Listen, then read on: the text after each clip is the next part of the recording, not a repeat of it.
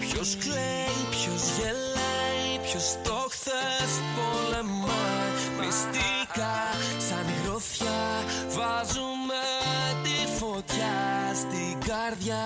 Πάντα πιστητή κι ο ήλιος αν δύσει, εμείς εδώ για πάντα εδώ. Όλα αυτά που φοβάμαι είναι αυτά που στο τέλος με φτάνουν ψηλά. Σ' έναν κόσμο που από όσο θυμάμαι η αγάπη μας φέρνει κοντά. Η ζωή είναι ένα πλοίο, μας πάει μπροστά.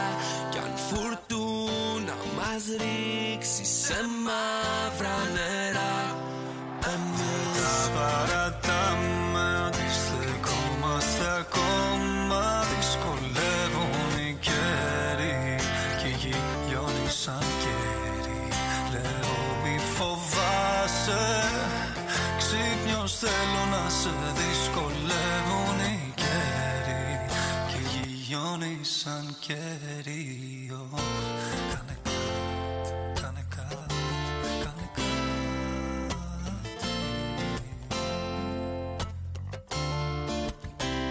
Έχω αγάπη μέσα μου όπως για το γιο η μάνα. Όλα θα τα βρούμε μπροστά μας. Είμαι ο Μάου, η χώρα μου η Μωάνα. Μην κρίνεις με άγνοια, γι' αυτό άσε τα πολλά, γι' αυτά όλοι πονά. Τίποτα για πάντα δεν κρατά, την ειρήνη πολεμά. Σε μισούνε όταν λες αλήθεια, γιατί το ψέμα έγινε συνήθεια. Λύθια, μια λαστικά γοήθεια. Ένα από δράσεις σου δίνω βοήθεια. Με όση δύναμη έχω μέσα. Δες τα παρατάμε, στο κόμμα, στα κόμμα. Δυσκολεύουν οι καιροί κι η γη λιώνει σαν κερί. Λέω μη φοβάσαι, ξύπνιος θέλω να σε. Δυσκολεύουν οι καιροί.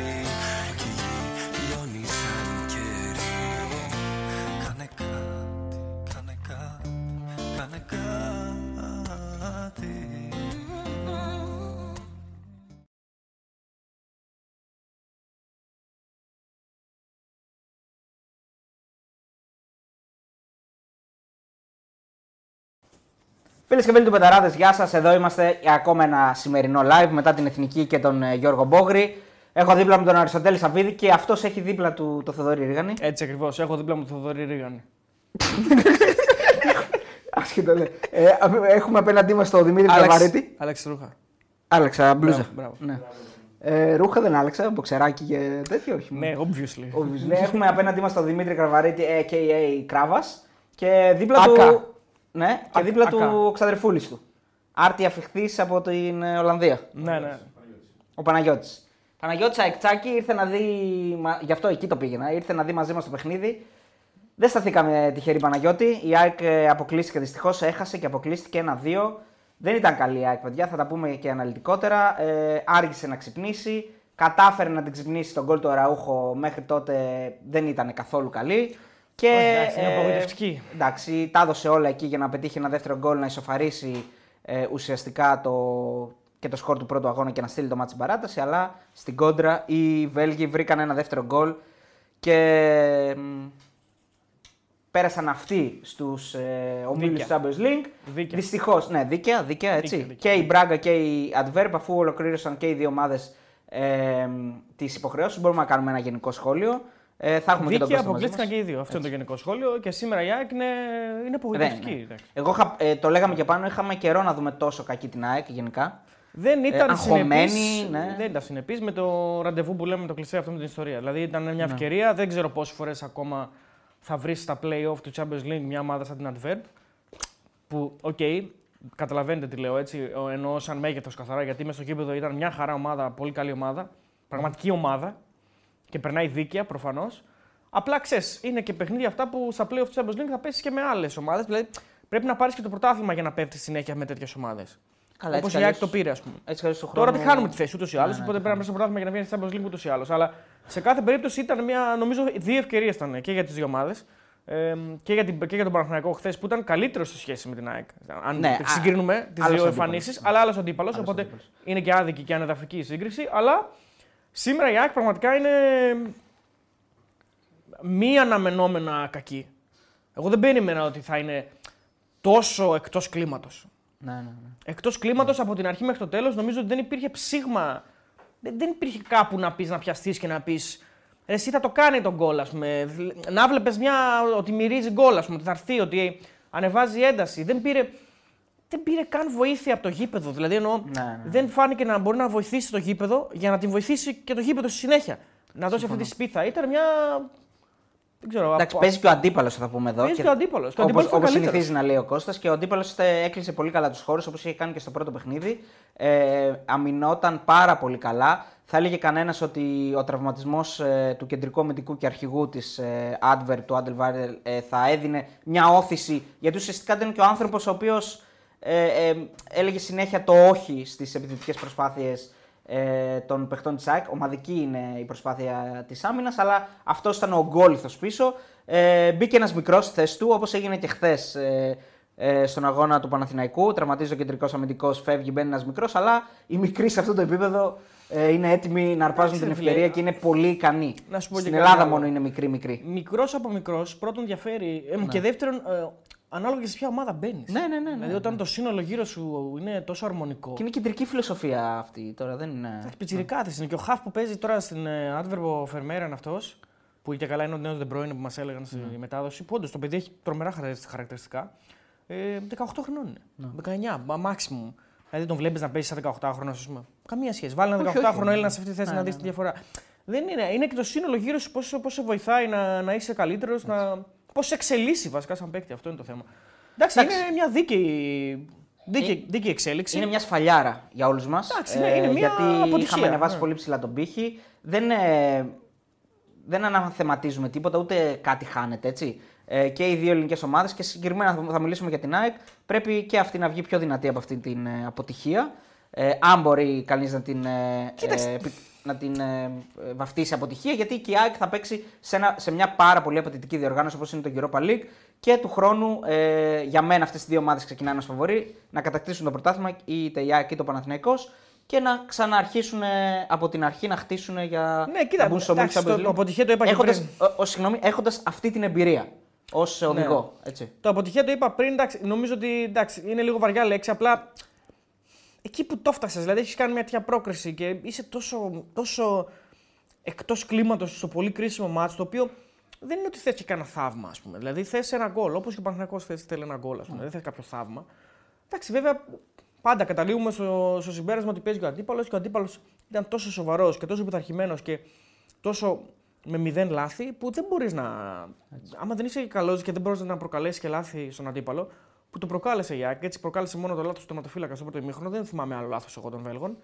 Και δεν έκανε γκολ εκεί. Άμα κάνεις γκολ εκεί, μετά αλλάζει το θέμα. Δηλαδή, ας κάνει το ένα μηδέν πόνος εκεί, ή άμα δώσει τον Γκατσίνο δίπλα, και μετά μπορεί να δούμε άλλο έργο τελείως. Mm. Ε, εντάξει, έχει χωράει συζήτηση το μάτς, πολύ, πολύ κουβέντα. Να δούμε πολύ κουβέντα, ναι. Ε, έχουμε τον Κώστα μαζί μας. Να πω εδώ ότι έχουμε δύο. επτακόσια άτομα αυτή τη στιγμή. Σας ευχαριστούμε πάρα πολύ για ακόμη μια φορά. Εμείς είμαστε εδώ από το πρωί. Ε, έχουμε, είχαμε το live προηγουμένως, έχουμε τώρα το live. Ε, θέλουμε το like σας, το subscribe σας, να φτάσουμε και εκατόν πενήντα δύο χιλιάδες αν δεν κάνω λάθος. Νομίζω είμαστε εκατόν πενήντα ένα και κάτι ψηλά. Ε, και θα μείνουμε εδώ πέρα ε, όσο περισσότερο μπορούμε, να σας κρατήσουμε συντροφιά. Ε, και πάμε, αν δεν έχεις κάτι άλλο να πεις, oh, να εντάξει, ακούσουμε τον Κώστα, να βάλουμε τα ακουστικά μας. Είναι, είναι μεγάλη υπόθεση ότι και οι δύο ομάδες επιστρέφουν στους ομίλους του Europa League, γιατί και η ΑΕΚ έχει μια απουσία, έχει απουσία δύο ναι. ετών, ναι. νομίζω. Δύο ετών. Ή ε... ενός, δεν θυμάμαι. Ε... Καλά, πέρσι δεν έπαιξε Ευρώπη. Πέρσι δεν έπαιξε Ευρώπη, πρόπερσι έπαιξε νομίζω. Ε... Όχι, αποκλείστηκε από τη Βελές Μόσχα. Ναι. Έχει, έχει, Ωραία, έχει απουσία έχουν, δύο ετών. Εντάξει, δεν έχει τόσα όσα έχει ο Παναθηναϊκός. Ο Παναθηναϊκός είχε μια απουσία από το δύο χιλιάδες δεκαέξι νομίζω σε ομίλους. Σε ομίλους έχει ναι, αρκετά χρόνια. Ο ΠΑΟΚ είναι πιο σταθερός, ο Ολυμπιακός εντάξει είναι μόνιμος. Αλλά είναι, είναι σπουδαίο ότι γυρνάνε σε ένα ψηλό επίπεδο. Το Europa League έχει πολύ ψηλό επίπεδο. Ναι, πολύ ναι, ψηλό ναι. επίπεδο. Καμία δεν το συζητάμε. Θα έχουμε, έχουμε τρεις ομάδες στο Europa League. Και καλώς αυτών των πραγμάτων, αν ο ΠΑΟΚ ε, καταφέρει ε, και περάσει αύριο, θα έχουμε και μια ομάδα στο Conference League. Τε, γε, γεμίζουν οι πέμπτες. Ε, αυτό είναι το, το ναι, καλό. Ναι, κάτσε να δούμε αν θα γίνει αυτό. Ε, Τι να γίνει.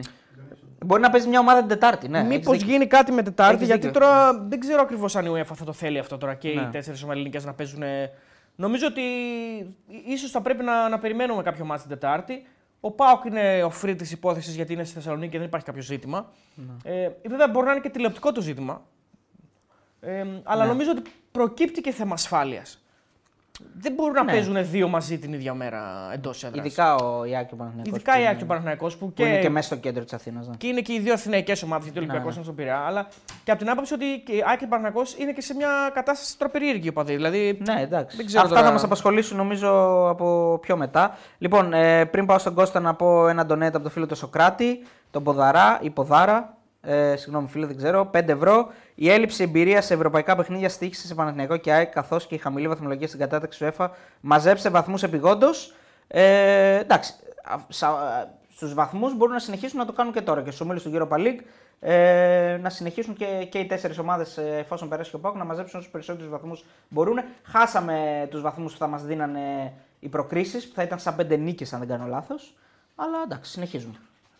Εντάξει, η χρονιά μπορεί να εξελιχθεί σε πολύ καλή χρονιά no. Γενικά, θα δούμε. Λοιπόν, λοιπόν, με τρεις χιλιάδες άτομα υποδεχόμαστε τον Κώστα. Κράβα, αν υποδεχόμαστε τον Κώστα, άμα, άμα θέλεις. Γεια σου Κώστα. Γεια σου Κώστα. Γεια, τι γίνεται. Τι κάνεις. Μια χαρά, εσύ. Τίποτα. Λοιπόν, Μουσικής. Κώστα, πρώτη εντύπωση για το παιχνίδι, πρώτο σχόλιο, έτσι πώς το είδες και γενικά αν είναι και δίκαιο. Καλά, δίκαιο. Έτσι κι αλλιώς δεν μπορώ να πούμε κάτι γιατί άλλοι δεν ήταν καλή σήμερα. Ε, αλλά θεωρώ ότι η Άντβερπ είναι μια πολύ ισορροπημένη ομάδα. Έχει ταυτότητα του προπονητή της και είχε κλείσει πολύ καλά τους χώρους. Δεν νομίζω ότι η ΑΕΚ επέβαλε κάποια στιγμή το ρυθμό που μας έχει συνηθίσει σε πάρα πολλά παιχνίδια. Έχει πολύ καλά, πολύ καλά τρεξίματα, πολύ κοντινές αποστάσεις, ε, πολύ καλές αποφάσεις μέσα στο παιχνίδι, πολύ καλά διαβασμένοι. Ακόμα και όταν ε, παίξανε με ρίσκο το, με το pressing τσάκ ψηλά, ήταν όλο στοχευμένο. Ένα λάθος κάνανε που το έκανε ο τερματοφύλακας και την έδωσε, που είχαμε το σου του Πόνσε. Ε, γενικά ήταν πολύ διαβασμένοι, κρατούσαν την μπάλα και αυτοί όσο μπορούσαν χαμηλά και μετά με μια μεγάλη πάσα προσπαθούσαν να, είτε να πάρουν τη δεύτερη πάσα, τη δεύτερη μπάλα, είτε, τη, να, είτε να τρέξουν στο χώρο. Αυτό ήταν το σχέδιό τους, κυρίως το. Στο μεγαλύτερο μέρος του παιχνιδιού. Νομίζω ότι δεν απειλήθηκαν με κλασικές ευκαιρίες, δεν είχε κλασικές ευκαιρίες σε όλο το παιχνίδι γενικά. Ε, και νομίζω ότι έλεξαν τον ρυθμό πάρα πολύ καλά. Τα, τα, τα χαφ τους έλεξαν τον ρυθμό του αγώνα. Ε, είχαν πάρα, πολλές, πάρα πολύ καλές μονομαχίες, δύσκολα χάνανε μονομαχία. Ε, και γενικά ήταν μέσα στο πνεύμα του παιχνιδιού, σε αντίθεση με την ΑΕΚ που δεν ήταν στο πνεύμα του, του μάτς και δεν μπορούσε να δημιουργήσει και να επιβάλλει το παιχνίδι της. Νομίζω ότι την έβγαλε εκτός ρυθμού η Αντβέρπ ε, σχεδόν σε όλο το παιχνίδι και δίκαια πήρε την πρόκληση αυτή. Λοιπόν, ε, μια, μια παρένθεση λίγο γιατί κάποιοι φίλοι έχουν κάνει κάποια donate. Ο Λάζαρος ο Τζιώρας πέντε ευρώ. Ε, καλησπέρα, παιδιά. Πέρα από το ποδόσφαιρο, παίζει να έχει και δύο ομάδες Ευρωλίγκα την Πέμπτη. Ε, όχι, μία θα παίζει την Πέμπτη, μία την Παρασκευή από ό,τι έχουμε τσεκάρει. Πάντα έτσι ήταν και πάντα, πάντα έτσι ήταν. ήταν. Και ε, έχουμε και το Ράστα Φάρι. δύο ευρώ. Αεκάρα πάλι double και θα κάνει πορεία στο Europa, λέει ο φίλος. Μακάρι φίλε να πάνε καλά οι ομάδες. Ράστα Φάρι. Έτσι λέγεται. Ρασταφάρι. Ε, Ρασταφάρι. Α, οκ, οκ. Μακάρι φίλε όλες οι ομάδες μας να πάνε πάρα πολύ καλά και να προχωρήσουν όσο περισσότερο γίνεται. Ε, Τέο Ρώτα Κατσουράνη, τι συμβαίνει με τους εξτρέμ της ΑΕΚ. Δημιουργούν ανούσιες ευκαιρίες, λέει ο φίλος ο Κωνσταντίνος ο Κούρος. Μπορούμε έτσι μέσα ερωτήσεων να κάνουμε έτσι, ένα επιπλέον σχολιασμό, Κώστα. Ναι, εντάξει, δεν, δεν ξέρω επιπλέον ευκαιρίες. Εξαρτάται το παιχνίδι. Ε, νομίζω ότι ξεκίνησε για λίγο ο Τζούμπερ αριστερά και ο Γκατσίνο πίσω από το φόρ στην αρχή του παιχνιδιού τουλάχιστον για είκοσι λεπτό. Μετά ξαναπήγε ο Κατσίνοβιτς αριστερά και ο Τζούμπερ ε, στη θέση του πίσω από το φορ. Νομίζω ότι είναι μεγάλη διαφορά ο Λιβάγκαρσία από τον Πόνσε. Είναι τελείως διαφορετικό στυλ ο Λιβάγκαρσία. Ε, πολύ πιο κινητικός και δίνει πολύ μεγαλύτερη δυναμική με τις κινήσεις του ανάμεσα στα μπακ, στα στόπερ, στα πλάγια του γηπέδου. Μπορεί να βγει και έξω στην περιοχή, να, να πάει να απομονώσει παίκτη, να έρθει ένας εναντίον ενός, ε, σουτάρει περισσότερο, είναι πιο δυνατός. Ο... Σαν ποδοσφαιριστής γενικά είναι πιο δυνατός. Μπορεί να βάλει το κορμί του πολύ καλύτερα και να ματσάρει με οποιονδήποτε center back. Ε, ήταν μεγάλη απώλεια για την ΑΕΚ. Ε, φάνηκε και όλο το κομμάτι που έλειψε στο Βέλγιο, που ήταν με δέκα παίκτες ο Άντβερπ, και σήμερα φάνηκε ξεκάθαρα ότι ήταν μεγάλη απώλεια για την ΑΕΚ. Δημιουργεί ευκαιρίες από μόνος του. Ε, νομίζω ότι ε, τα extreme της ΑΕΚ ε, νομίζω ότι δεν μας έχουν. Σε, τώρα αρχίζω και τους βλέπουμε σε πολύ, σε πολύ, πολύ ε, υψηλό ανταγωνιστικό επίπεδο. Μεγάλο, μεγάλο ανταγωνισμό. Yeah. Ο Άμπραμπατ okay, δεν ήταν καλός, ήταν και ένας διαιτητής που δεν μασάει. Του έδωσε σχεδόν όλα επιθετικά φάουλ. Είχε δίκιο ο διαιτητής, δυστυχώς, γιατί τρέχει και, τραβάει, τρέχει και τραβάει τον αντίπαλο. Ναι. Ε, πρώτος. Οπότε δεν του βγήκε το παιχνίδι. Ήταν πολύ καλά διαβασμένος ο αριστερός μπακ. Δεν τον άφησε να, πάρει, να κάνει το παιχνίδι του, το γνωστό που κάνει ο Άμπραμπατ. Ε, ήταν και πολύ καλός αμυντικός αυτός που έπαιζε.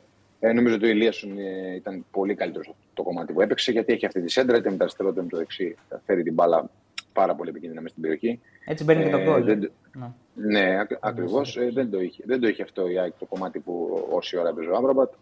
Ε, είναι που, ε, και ο Άμπραμπατ κάνει σέντρες, αλλά σε πολύ πιο παιχνίδια που η ΑΕΚ έχει περισσότερη, εποχή, ε, περισσότερη υπεροχή, ναι, και βγαίνει πολύ ξεμαρκάριστος. Ήταν ένα ανταγωνιστικό παιχνίδι πάρα πολύ, σε υψηλό ρυθμό, σε πολλές μονομαχίες και με μια ομάδα που είναι ξεκάθαρα η ομάδα του προπονητή της και δεν άφησε καμία μπάλα που δεν τη διεκδίκησε. Ε, και με πάρα πολύ όριμοι και πάρα πολύ καλές αποφάσεις, όχι μόνο όταν είχαν την μπάλα στα πόδια τους και όταν δεν είχαν την μπάλα στα πόδια τους. Πολύ καλές αποφάσεις και αμυντικά, στο να καλύψουν ένας παίκτης τον άλλον και στο τι απόφαση θα πάρουν να κάνουν άμυνα πάνω σε ένα παίκτη τσάκ, είτε ομαδικά είτε. Και ένας μέναν, Κώστα. Και ένας μέναν. Δεν, δεν, φάγανε, δεν εκτέθηκαν ούτε στο ένας μέναν, δηλαδή δεν, δεν φάγανε φάσεις. Ήταν πολύ, πολύ αθλητικοί, πολύ αποτελεσματικοί. Όχι, όχι. Ήταν, ήταν, πολύ δυνατή, ήταν πολύ δυνατή και γενικά ήταν μια ομάδα πολύ καλά διαβασμένη.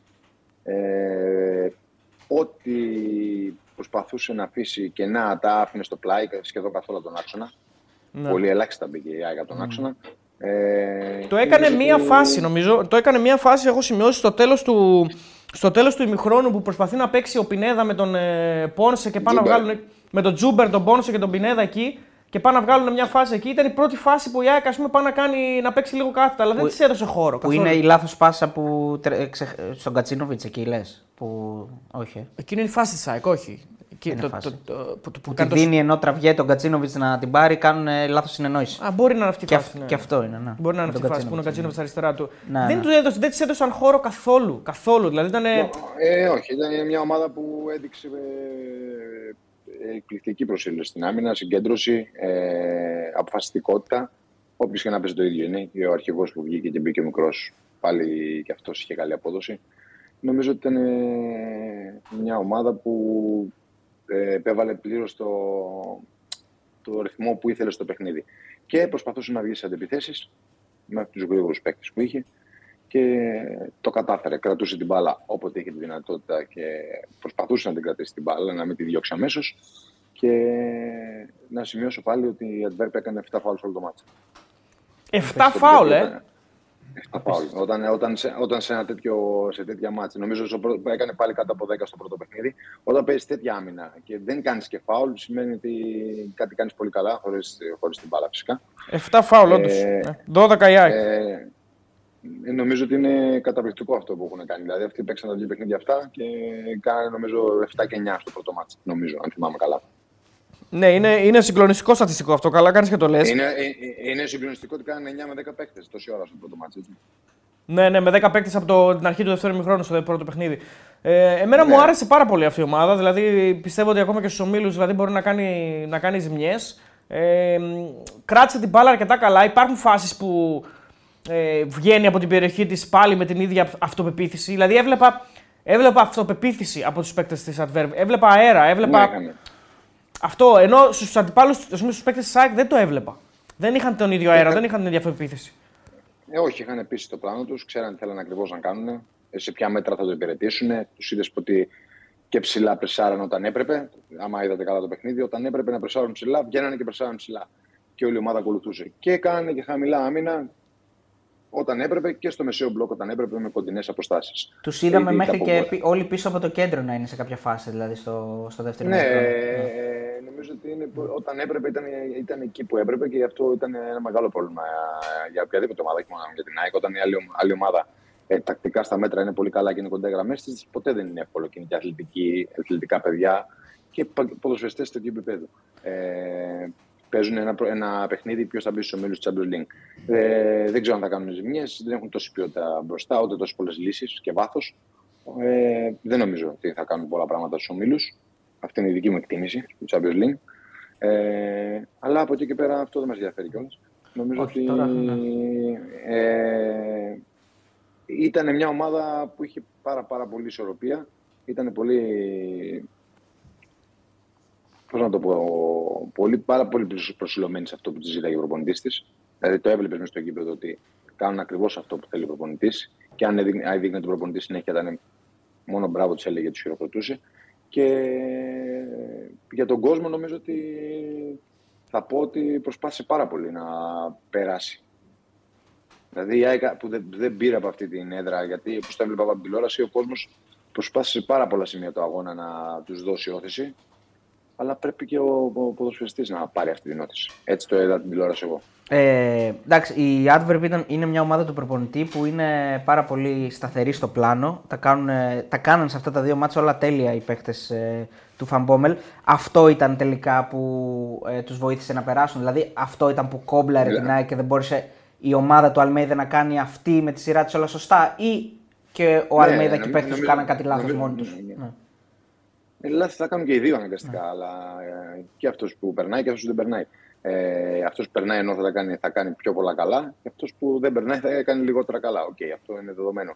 Απλά μιλάμε, μιλάμε για μια ομάδα ξεκάθαρα η οποία είχε την τέταρτη καλύτερη επίθεση στο Βέλγιο και πήρε πρωτάθλημα, που δεν το βλέπεις, είναι σπάνιο το φαινόμενο η τέταρτη καλύτερη επίθεση να πάρει πρωτάθλημα.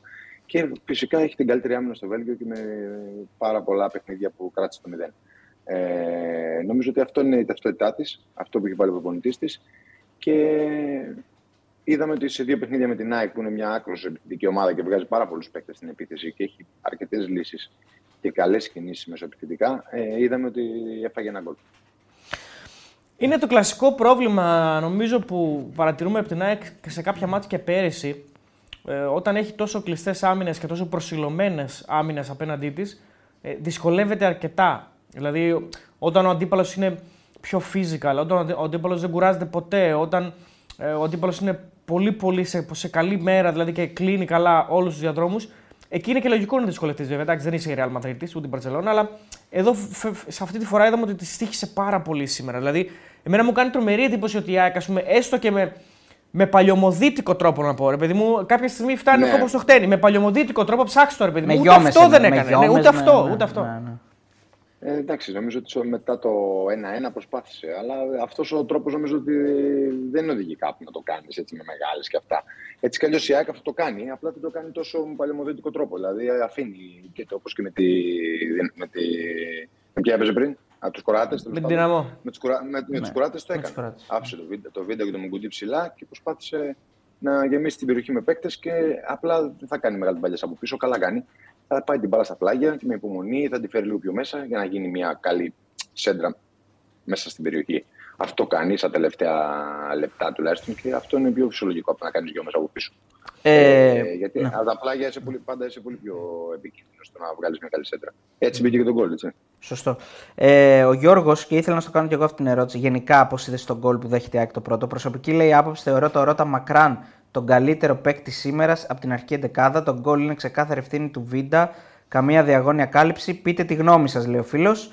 Ε, γενικά, ε, γενικά, είναι περίεργο να τρώσει γκολ από πλάγιο. Αυτό θέλω να πω. Ε, να, το... ε, γενικά, να πούμε το πλάγιο είναι μέσα στο ποδόσφαιρο. Ναι. Δουλεύουν προπονητές τακτικά. Ναι. Ε, το δεύτερο γκολ του Παναθηναϊκού στην Μπράγκα είναι από αράουτ. Ναι, ναι, ναι, ναι. Ε, άρα και οι δύο ελληνικές ομάδες φάγανε γκολ από αράουτ. Ε, σε αυτά, σε αυτά τα ζευγάρια. Σε αυτά τα ζευγαρώματα τέλος πάντων και νομίζω ότι είναι καθαρά ευθύνη του Ρότα τον γκολ. Για μένα το πρώτο. Ευθύνη και τον παίκτη του και πρέπει, πρέπει να τον ελέγξει. Ναι. Ναι, ναι. Είναι πολύ έξυπνο πάντως. Η εκτέλεση είναι πάρα πολύ έξυπνη. Δηλαδή είναι άμεση, κατευθείαν, γρήγορη, στο σωστό χρόνο και σε σωστή ένταση μπάλα για να τον βρει κατευθείαν στην κίνηση. Συνδυασμός δηλαδή. Είναι, για, γιατί δεν είναι μόνο αυτός που εκτελεί το πλάγιο, αλλά και αυτός που καταλαβαίνει την κίνηση, που πρέπει να τρέξει. Ναι, ναι, κάνει την κίνηση, ε, είναι, είναι πολύ έξυπνη η εκτέλεση. Ναι. Ναι, ναι. Πάντως μια ομάδα που κούρασε την ΑΕΚ πολύ ψυχικά. Ο τρόπος που έπαιζε την κούρασε στο μυαλό. Φαινόταν η ΑΕΚ ότι δεν έχει καθαρό μυαλό οι παίκτες της. Ε, θυμηθεί την άμυνα που κάνει ο Πινέδας στο ΤΕΑΤΕ, το απίστευτο που κάνει πάνω από τη γραμμή αυτός. Δεν υπάρχει άμυνα του Πινέδα, δεν μας έχει συνηθίσει αυτό. Ο άλλος τον περνάει και ο Πινέδα τον αφήνει να κάνει πάσα μισό γκολ. Όχι μισό γκολ, γκολ. Γκολ πήγε κανονικά. Ναι. Ε, και ο Πινέδα έχει μια απάθεια σαν να μην έχει κουράγιο. Ε, για μένα που έχω παίξει ποδόσφαιρο είναι σαν να μην έχει άλλες δυνάμεις. Ναι. Ναι. Δηλαδή είναι, δεν, δεν του κάνει και τίποτα, ξέρω εγώ, προσποιήσεις, τρίπλες ή την κόβει από εδώ, την κόβει από εκεί. Ευθεία πάει, κάνει λίγο δεξιά και δεν έχει κουράγιο να του κάνει ένα τάκι να πετάξει την παρακόρνερ. Και, και τη φάση εκεί είναι γκολ. Θα είχαν προηγηθεί οι Βέλγοι νωρίτερα.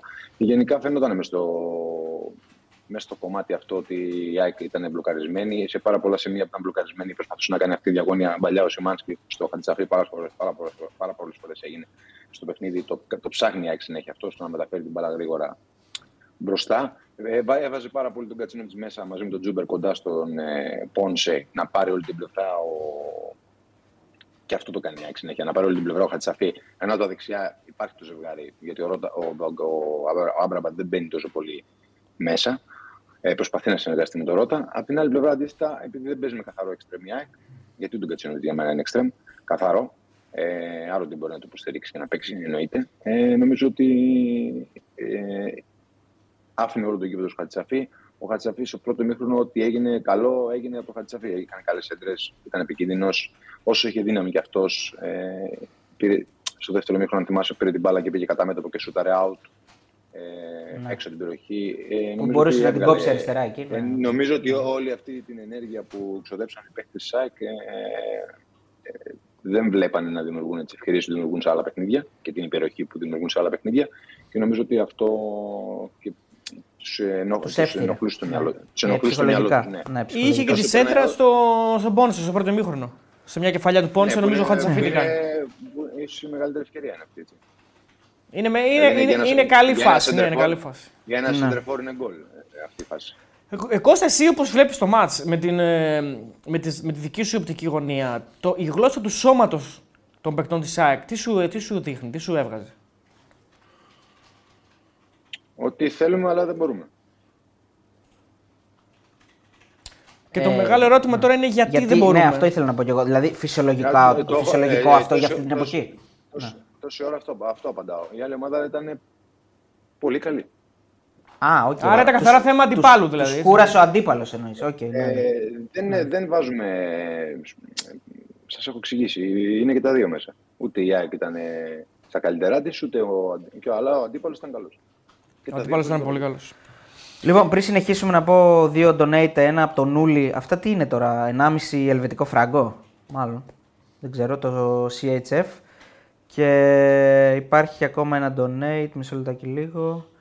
Και από τον Φώτη τον Ιωαννίδη. Μακάρι να είναι και ο αληθινός, μηδέν κόμμα ενενήντα εννιά ευρώ.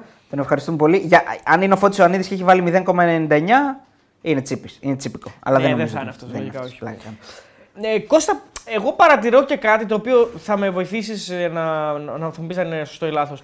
Έχω την εντύπωση ότι με τον Πόνσε μέσα η ΑΕΚ δεν είναι. Βέβαια, εντάξει, πολύ απαιτητικό παιχνίδι και καλή ομάδα ο αντίπαλος. Πολύ αλλά... μικρό το δείγμα. Πολύ μικρό το δείγμα. Με, όχι, άλλο θέλω να πω όμως. Είναι καθαρά κάτι χαρακτηριστικό που προσπαθώ να, να καταλάβω.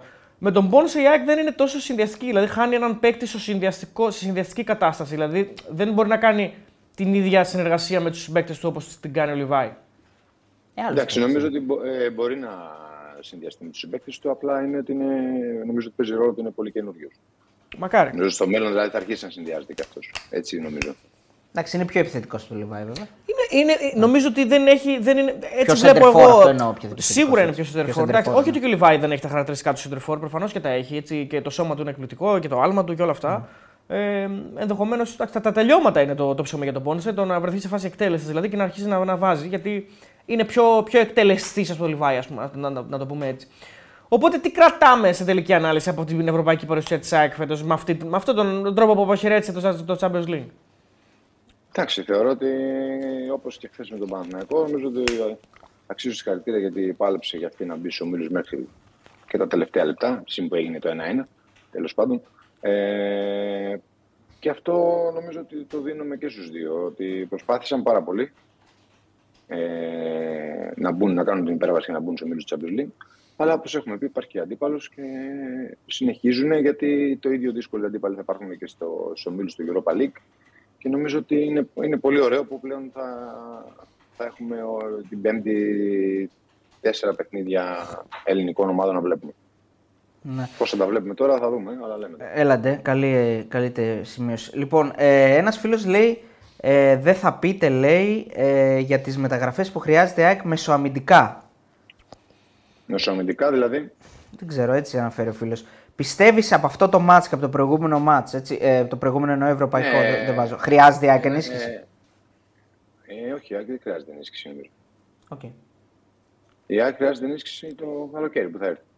Εγώ θα έπαιρνα ένα καλύτερο εξάρι από τον Σιμάνσκι. Εγώ έτσι. Ε, με, με ένα αριστερό εξτρέμ, να έχει τα χαρακτηριστικά του Ηλίασον. Ε, αυτά. Και μετά βλέπεις και τι θα, φύγει, τι θα σου φύγει, τι θα σου κάνει. Ε, νομίζω ότι ο Πινέδα ήταν αρκετά καλός από τον ημίχρονο, από τους καλούς, δηλαδή κινητήριος μοχλός. Με αυτό νομίζω ότι κουράστηκε γιατί πήρε πάρα πολλές προσπάθειες. Ε, κάτι την άποψή μου έτσι, σαν οχτάρι. Που έπαιξε το σπάνιο δεύτερο αμυντικό Χάφ, ήταν αρκετά καλός στη θέση του πλέ, που είχε καιρό ξέρω εγώ, να κάνει ένα καλό παιχνίδι. Τουλάχιστον για εξήντα λεπτά μέχρι να πάει δεξιμπάκ ήταν αρκετά καλός, ιδίως στο πρώτο ημίχρονο. Ήταν αυτός που μοίραζε το παιχνίδι πιο εύκολα δεξιά-αριστερά, ή έστω πήγαινε κάθετα ή πήγαινε κατά μέτωπο. Ε, και από εκεί και πέρα δεν, δεν μπορώ να, να πω κάτι άλλο για κάποιο. Και ο Χατζαφή από την Ε, με τη διαχείριση του Αλμέιδα, με τις αρχικές του επιλογές, με τις αλλαγές που κάνει και τις παρεμβάσεις του, πώς το, πώς το είδες? Εντάξει, νορμάλ είναι νομίζω όλα όσα έκανε. Ίσως να, δεν νομίζω ότι έκανε κάτι... Ε, οι πρώτες αλλαγές ήταν ο Ηλίασον και ο Αραούχο. Ίσως εκεί mm. μπορούσε να μπει και ο Πιζάρο. Μαζί τους. Ναι. Και να μην κάνει ναι. τριπλή πιο μετά, να κάνει τριπλή στην αρχή και ναι, μετά. Να... Ε, ναι, απλά αυτά ναι. όλα τα λέμε ξαναλέω μετά το παιχνίδι. Είναι πολύ καλά, πολύ ναι, εύκολο. Εντάξει, μετά το παιχνίδι. Ε, ίσως, γιατί ο Πιζάρο είναι, είναι καλός στους κλειστούς χώρους. Ε, έχει το απρόβλεπτο, μπορεί να σουτάρει, μπορεί να κάνει, μπορεί να ράνει. Ή ο Μάνταλος να έμπαινε πιο νωρίς. Ναι. Και ενδεχομένως να, να σήκωνε το μάτς ένα, ένα ρίσκο παραπάνω. Δηλαδή πιο νωρίς να, να, να βγάλεις το Σιμάνσκι και, και να το κάνεις λίγο πιο επιθετικό. Γιατί ουσιαστικά οι πρώτες αλλαγές στο εβδομήντα είναι μόνο πρόσωπα. Δεν αλλάζει, δεν γίνει αλλάζει κάθε φορά. Είναι ο Ηλίασον με τον Άμπραμπατ και ο Αραούχο για τον Τζούμπερ. Εντάξει, τώρα δεν είναι ρίσκο να βγάλεις το Σιμάνσκι. Δεν, είναι πρόσωπο που βάλει. Θα βάλεις το Γαλανόπουλο, το Γιόνσον, δεν αλλάζει κάτι. Όχι, να βάλεις εννοώ κάτι άλλο. Ρε, παιδί, να μην να... βάλεις. Ε... Ε, ε, τι να βάλεις, δηλαδή. Να βάλεις. Ότι... Μόνο το Γιόνσον λες μπορείς να βάλεις. Ε. Ή το Γαλανόπουλο, τι άλλο να βάλεις. Ή το Γαλανόπουλο, ναι. Γιατί αν βάλεις τον Μάνταλο θα το κάνεις πολύ επιθετικό και θα, θα είναι δύσκολο. Ναι. Ε, θα φας γκολ πολύ γρήγορα. Θα φας γκολ πολύ γρήγορα, ναι. Γιατί ήταν μεγάλο το Μάνταλο και έτσι όπως ήταν αυτά τα χάφτα δικά τους που δεν ήταν, ήταν αρκετά καλοί παίκτες. Ε, εντάξει, μην λέω θα φας γκολ πολύ γρήγορα, αλλά θα βγουν ακόμα πιο εύκολα στην κόντρα. Ναι, ναι, ναι. Ε, ε, καλά, ρε παιδιά, δηλαδή ο Χατζαφή είναι καλός, λέει ο φίλος ο Γιώργος Ράπτης. Μια χαρά είναι, πολύ καλός είναι. Και σήμερα ήταν καλός. Γιατί και μια χαρά ήταν και σήμερα. Ε... Εμένα μου αρέσει ο Χατζαφή, εντάξει. Και εμένα μου αρέσει. Νομίζω ότι είναι και σταθε... yeah. από τους πιο σταθερούς της ΑΕΚ κιόλας.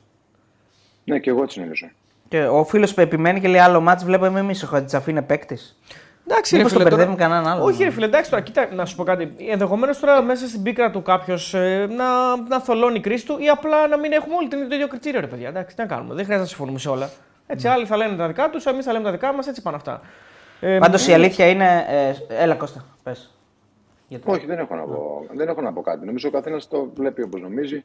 Ε, πρέπει να λάβεις υπόψη σου τις δυσκολίες που βάζει ο αντίπαλος. Ότι ήταν ένα δύσκολο, πολύ δύσκολο παιχνίδι. Mm-hmm. Πολύ απαιτητικό και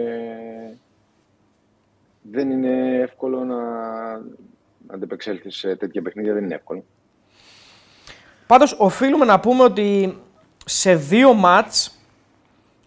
Ο Φανμπόμελ αφήνει το στίγμα του. Γιατί στο πρώτο παιχνίδι η παρέμβασή του αμέσως μετά την αποβολή είναι καταλυτική για να, για να σβήσει το παιχνίδι υπέρ της ομάδας του. Και σήμερα ακόμα ο τρόπος που παρατάσσει την ομάδα του, το, ακόμα και οι παρεμβάσεις του, ο παίκτης που μπαίνει μέσα βάζει γκολ. Όχι, παρότι έχει και δύο αναγκαστικές αλλαγές εκτός από τον αρχηγό. Και χάνει έχει... και τον Αλτερβάιλ, σωστά. Ναι, όχι, και άλλο. Και, τον... και χάνει και άλλο. Χάνει τους δύο καλύτερους τους δύο καλύτερους παίκτες. Δηλαδή. Και, και έχει χάσει και τη λόγω της αποβολής και τον άλλον, τον βασικό, τον Μπατάγα από το πρώτο μάτς. Ναι. Δηλαδή είναι, είναι και οι δύο. Τώρα, αν μπορώ να το πω έτσι, είναι σαν να είναι δύο νίκες του. Δηλαδή δύο. Αν μπορώ να το πω ότι είναι βι ες, ας πούμε, στον άλλο προπονητή, έτσι, είναι, είναι δύο νίκες ε, του. Είναι, ναι. είναι. Τι να κάνουμε, εντάξει, θα έχει και, και τέτοιο. Οι ομάδες κερδίζουν, ναι. Ε, οι προπονητές δεν κερδίζουν. Ναι, εγώ πάντως συνολικά, επειδή κάναμε και μια συνολική ε, κρίση και για τις δύο ομάδες, θεωρώ εντάξει ε, πολύ πιο δύσκολο το έργο του Παναθηναϊκού, καθώς είχε και ένα αντίπαλο παραπάνω προφανώς, αλλά είχε νομίζω και ομάδες οι οποίες ήταν. Δηλαδή η Μαρσέιγ ήταν κατά πολύ ανωτερή του. Ε, βέβαια την αποκλεί με ποδοσφαιρικό θαύμα. Δεν Απλώς θεωρώ ότι η ΑΕΚ, νομίζω ότι η ΑΕΚ είχε πιο. Σε ένα, σε ένα ημίχρονο ήταν η Μαρσέιγ καλύτερη του. Στο, πρώτο... γενικά, στο λεωφορείο ήταν κακή η Μαρσέιγ. Όχι, γενικά λέω. Α, Όταν ξεκινάει το, το παιχνίδι αυτό λέω. Γενικά η ΑΕΚ είχε, πολύ, είχε πιο στρωτό ε, δρόμο για, από τον Παναθηναϊκό. Βέβαια ε, δεν θέλουμε να ψηλώνουμε τις ομάδες χωρίς λόγο, γιατί μπορούν οι ομάδες να ψηλώσουν σιγά σιγά. Ε, έχουν μπει σε καλό ε, δρόμο για να φτάσουν να παίζουν ξανά στους ομίλους του Europa League και του χρόνου ξανά να διεκδικήσουν το Champions League. Αλλά νομίζω ότι ο Παναθηναϊκός έχει πολύ πιο δύσκολο έργο από την ΑΕΚ. Η ΑΕΚ θα μπορούσε. Ε, εντάξει, εγώ, αν ήταν. Ναι. Εγώ εντάξει, δεν συμφωνώ, εννοείται έτσι. Mm. Εγώ νομίζω ότι ήταν πολύ δύσκολες ομάδες και της ΑΕΚ και του Παναθηναϊκού. Δεν νομίζω mm. ότι δεν συγκρίνεις, δεν συγκρίνεις ποτέ ποιος έχει πιο δύσκολο έργο ή όχι. Όταν παίζεις στην Ευρώπη, ειδικά δηλαδή δεν είναι. Δεν υιοθετώ αυτή την πρόταση εγώ ότι είναι ποιος εκεί πιο δύσκολο. Νομίζω ότι είναι. Τι να το πω. Καταλαβαίνεις τι εννοώ. Δεν υπάρχει λόγος. Είχε ε, τρεις αντιπάλους ενώ. Επειδή λέμε ρε παιδί μου, ναι. δεν μπόρεσε να περάσουν και δύο. Ναι, ο Παναθηναϊκός μόνο που έφτασε δεν, να παίξει τα play-off ήταν ένα θαύμα. Αυτό θέλω να πω. Εντάξει, δεν συγκρίνεις ποτέ. Για η ΑΕΚ έπαιξε με πάρα πολύ δύο καλές ομάδες. Πολύ καλές. Ναι, πολύ καλές. Συμφωνώ. Πάρα πολύ καλές. Πάρα πολύ καλές. Και η Δυναμό. Νομίζω επειδή η ΑΕΚ την περνάει όπως την περνάει και στο τέλος και όλα αυτά, δεν έχει σταθεί κανένας στο πόσο καλή ομάδα ήταν και τι παίχτες είχε. Έτσι. Ε, εντάξει, ε, θα τις βρούμε αυτές τις ομάδες στο Europa League. Ε, τέσσερις, θα έχουμε τρεις ομάδες ε, στους ομίλους. Ε, μπορεί κάποια από αυτές να την ξαναβρούμε μπροστά μας φέτος. Δεν, ε, δεν είναι απίθανο. Μπορεί να γίνει και ένα Μαρσέιγ Παναθηναϊκός, ξέρεις. Και οι ίδιες μπορεί να ξαναπαίξουν. Μπορεί να γίνει ένα Μαρσέιγ Παναθηναϊκός μες στον Όμιλο. Να γίνει. Αυτό θα είναι ωραίο, θα έχει πλάκα. Ε, ναι. Είτε Μαρσέιγ ΑΕΚ, είτε Δυναμό Παναθηναϊκό. Δηλαδή. Ναι. Όλα αυτά. Λοιπόν, ε, ο Αλμέιδα ε, είναι οι πιο μικρές δηλώσεις που έχω δει από τον Αλμέιδα. Βέβαια είναι στη συνδρομητική, δεν είναι η συνέντευξη τύπου. Ε, ε, οι λεπτομέρειες έκαναν διαφορά. Όποιος θέλει να συμμετέχει σε τέτοιες διοργανώσεις δεν του επιτρέπονται τέτοια λάθη. Το έχω πει και στο παρελθόν. Με ένα λάθος μπορείς να μείνεις εκτός. Αυτό έγινε και δεν καταφέραμε να πάρουμε την πρόκληση. Μπορούμε να πούμε πως καταφέραμε έναν στόχο που είχαμε, αλλά χάσαμε ένα όνειρο. Άρα αφήνει μια, ε, μια επίγευση έτσι, λίγο αρνητική, αρνητική ας πούμε. Ναι, ναι. Μια απογοήτευση. Ναι, μια απογοήτευση.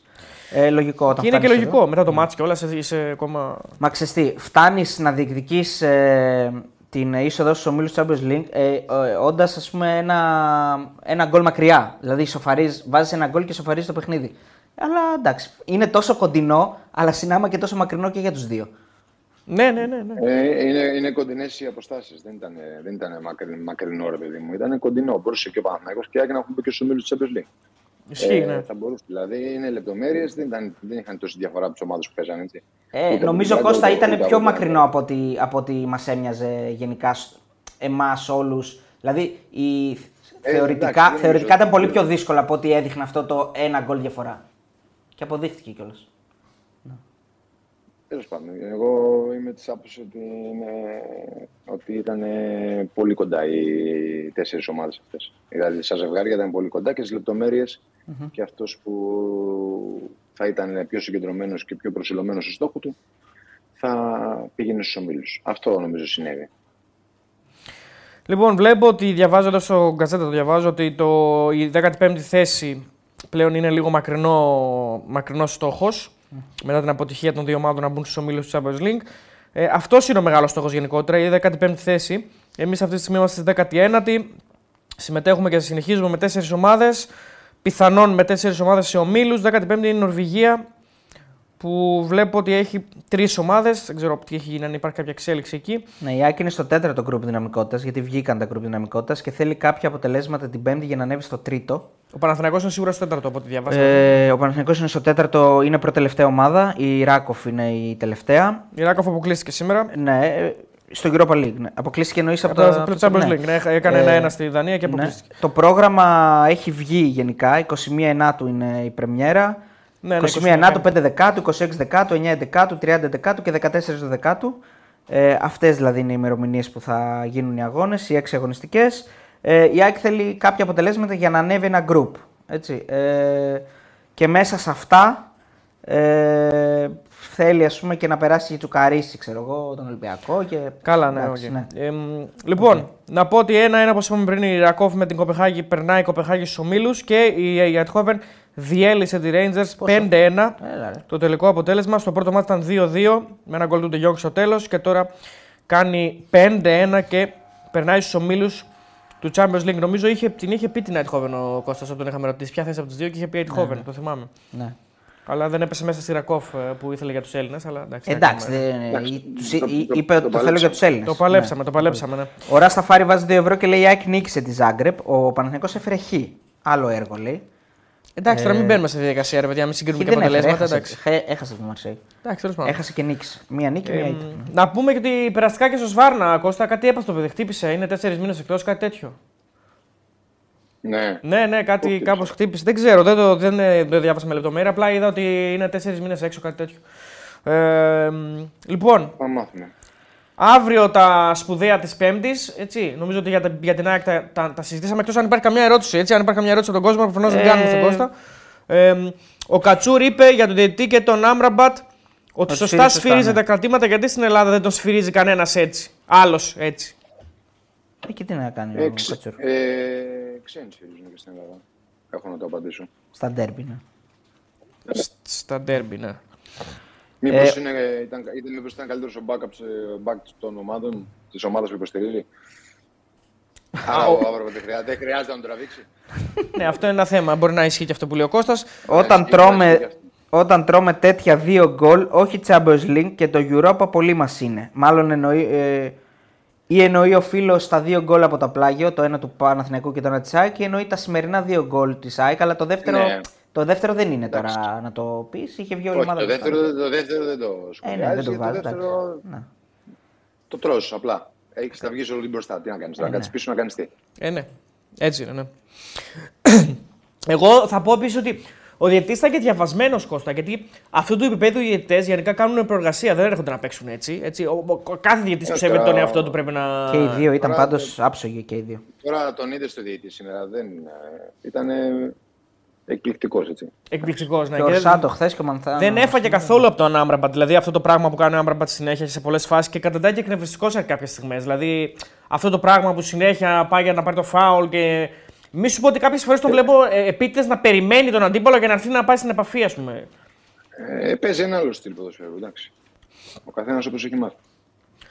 Λοιπόν, ε, να δούμε καμιά άλλη ερώτηση, αν υπάρχει. Ο, για τον Κώστα. Ένας φίλος ρωτάει να ρωτήσουμε τον Κώστα για τον Παπα-Νικολάου της Δρακόφ, αν έχει άποψη και πώς του φαίνεται. Εντάξει, δεν είναι. Νομίζω ότι είναι ένας πολύ καλός χαφ. Δεν τον έχω παρακολουθήσει πάρα πολύ. Από την εθνική που τον έχω δει λίγο. Mm-hmm. Ε, οι αλλαγές, η Ειρήνη λέει: οι αλλαγές έπρεπε να αρχίσει του ημιχρόνου. Λέει: κακό κοουτσάρισμα. Ε, λέει η Ειρήνη, είναι άποψή της. Εντάξει, οι προπονητές πάντα θα ακούνε αυτά που δεν πρέπει να ακούνε, αλλά τα ακούνε, είναι η δουλειά τους. Είναι μέρος της δουλειάς τους. Απλά θα θυμίσω ότι οι προπονητές πρέπει να αποφασίσει εκείνη τη στιγμή, ενώ εμείς μετά έχουμε δει το μάτς, έχουμε αναλύσει, έχουμε πει καφέ, έχουμε πει μπύρα, έχουμε φάει σουβλάκια και λέμε μετά ο καθένας ό,τι μας βολεύει. Mm. Ε, μήπως να απαγορεύουμε την είσοδο στον Μπογέλη, ένας φίλος, ο Κυριάκος, γιατί πήγε και στα δύο μάτς και γκαντέμιασε τις ελληνικές ομάδες. Mm. Ε, ε, λοιπόν, να μας, να μας πει, ναι, αυτό ναι, λες. Αυτό, ο Κατσούρ πώς... πώς από τα τρία γκολ που έφαγε ΑΕΚ θα είχε πιάσει ο Μπρινιόλι. Τώρα αυτό πώς να το πει, έπρεπε. Εντάξει, οκ. Okay. Ωραίο. Πώς να το πει κιόλας, δηλαδή.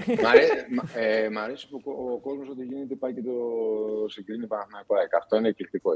Δηλαδή αυτό είναι κατάντια. Αυτό μας δείχνει και κάτι όμως. Μας δείχνει και κάτι. Πλέον εκεί είναι το δίπολο. Δεν ασχολούνται οι Ολυμπιακοί. Μα γι' αυτό και εγώ είπα ότι δεν πρέπει να συγκρίνουμε τις δύο ομάδες. Δηλαδή είναι άλλοι αντίπαλοι, άλλη αφετηρία. Περισσότερα μάτς, άλλο έμψυχο δυναμικό. Δηλαδή δεν χρειάζεται, παιδιά, επειδή και οι δύο διεκδικήσαν μέχρι τέλους ε, την ε, πρόκρισή τους στο Champions League, να, να πρέπει να συγκρίνουμε τα πάντα. Ο φίλος ο Τζίμι λέει: εγώ στεναχωριέμαι πιο πολύ γιατί βλέπω ότι σε μια εποχή που ο Τίγρης στα Sky δεν έχει γίνει κάτι για την άμυνα.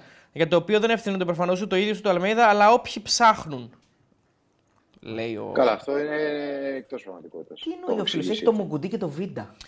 Επειδή μου τον πήρε άλλο, σου λέει. Ναι. Αλλά ο ίδιος ο Αλμέιδα βγαίνει και λέει ότι ε, εγώ δεν παίρνω δεν παίκτη και βάζω τον Χρυσόπουλο. Ναι. Και δεν παίζει και με τρεις, με δύο, με δύο παίζει, να θυμίσω. Ο άλλος δηλαδή στον πάγκο θα ήταν πάλι.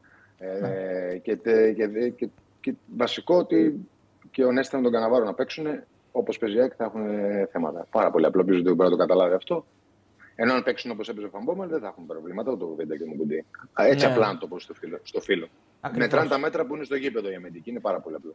Ακριβώς. Το, το, το είπε ωραία, το ανέλησε ωραία και μας το είπε και, την, και εδώ που ήταν την Κυριακή ότι η ΑΕΚ έχει επιλέξει αυτόν τον τρόπο παιχνιδιού. Ακόμα και ο μια ομάδα σαν τον Πανσεραϊκό θα, θα βγάλει κάποιες φάσεις. Ναι, είναι, είναι η ταυτότητά της, είναι ο προπονητής της. Α.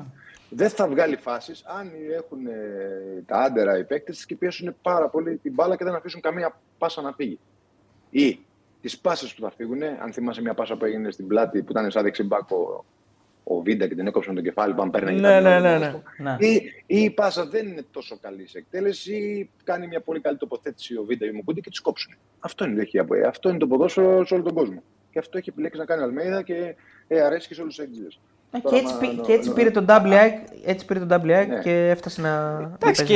είναι, είναι άλλη συζήτηση αν θα βρεις ένα στόπερ γρήγορο και να το συζητήσουμε. Και είναι και άλλο το επίπεδο, παιδιά. Το έχουμε πει και άλλες φορές. Είναι άλλο πράγμα να παίζεις με, το, με, τον, με την Τρίπολη και τον Πανσεραϊκό και άλλο πράγμα να παίζεις με ομάδες του άλλου επίπεδου. Δεν είναι, η αντίσταση δεν είναι η ίδια. Ο τρόπος που ελέγχουν την μπάλα, ο τρόπος που ελέγχουν τον ρυθμό, ο τρόπος που θα βγουν στην αντεπίθεση, η ταχύτητά τους, τα κορμιά τους. Όχι. Δεν είναι τα ίδια. Είναι άλλο πράγμα. Δεν πειράζει, Αεκάρα, λέει ο Βασίλης. Λέει πάμε Europa, βγαίνουμε Τρίτη και σηκώνουμε Conference League μέσα στην Αγία Σοφιά. Oh, αυτό είναι ένα καλό πλάνο. Μπορώ φοβερό, να πω. Φοβερό. Δηλαδή μου, μου, μου αρέσει σαν, εντάξει, σαν ιδέα. Αν μπορεί να περάσει και στο Europa, α μην ναι, αποκλειστεί για να πάει Conference. Να, να, να περάσει και στο Europa. Ναι. Ε, ε, θα καλύ... πάρουμε πιο πολλούς βαθμούς αν πάρουμε το Conference. Ε, ναι, δεν σου υπογράφει κανένα. Δεν το ξέρει. Άμα εσύ το υπογράψεις, άμα βγει η Τρίτη και θα πάρει το κόφερ, εντάξει. Δεν το χάνει μετά. Δεν το χάνει μετά, άμα βγει η Τρίτη. Τι λες τώρα. Ένα μήνυμα ε, του Τέο ΚΣ, ΚΣ ε, λέει ο φίλος: αυτό που έχει η εθνική είναι κολλητικός στους συλλόγους. Παράλληλο παιχνίδι από αριστερό μπακ στο δεξί και τούμπαλιν. Οι παίκτες δεν κουνιούνται ώστε να ξεμαρκαριστούν, να δημιουργηθεί κανένα τριγωνάκι. Ναι, να θυμίσω το φίλο ότι στην εθνική παίζουν Έλληνες, ενώ στις ομάδες παίζουν ξένοι.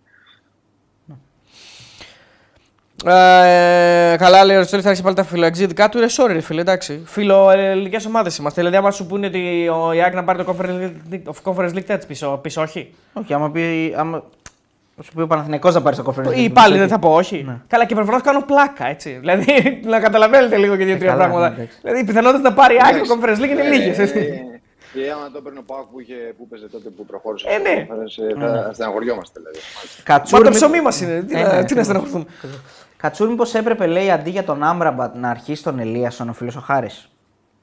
Ναι, εντάξει, αυτό συμφωνώ. Ναι. Απλά αλλά αυτό όμως είναι θέμα προπονητή. Και εγώ το λέω αυτό, αλλά ο προπονητής ξέρει καλύτερα. Από πέρσι. Δώσε ένα όρκο στην εκπομπή ότι όποια ομάδα ευρωπαϊκή πάρει τίτλο θα πάμε με παπάκι τρικάβαλο πορεία, όπου και να είναι. Δίνουμε ένα κόρκο στην εκπομπή. Κάτσε, θα πάμε, θα πάμε στον τελικό ή να το πάρει πρώτα και μετά θα πάμε στην πορεία. Στην πορεία μετά, ρε Πανηγύρι. Μετά. Μπορεί να σε πέντε χρόνια, σε τέσσερα. Μπορεί να είμαστε ογδόντα χρόνια. Συγγνώμη, άμα εμείς. Έχουμε... Ναι. Άρα, άμα, ναι. άμα πάει η ΑΕΚ, ας πούμε, εμείς πρέπει να είμαστε στην Αθήνα για να γίνει αυτό. Ρε φίλε, αφού θα έχουμε δώσει όρκο, όπου είναι ο τελικός, εκείνη την πόλη δεν είμαστε. Α, ναι, μέσα. Α, θα πάμε στον τελικό. Α, οκ, μέσα, μέσα. Ναι, ναι, τώρα το πιες. Μέσα, αλλά γιατί με παπάκι όμως. Γιατί με παπάκι τελικά.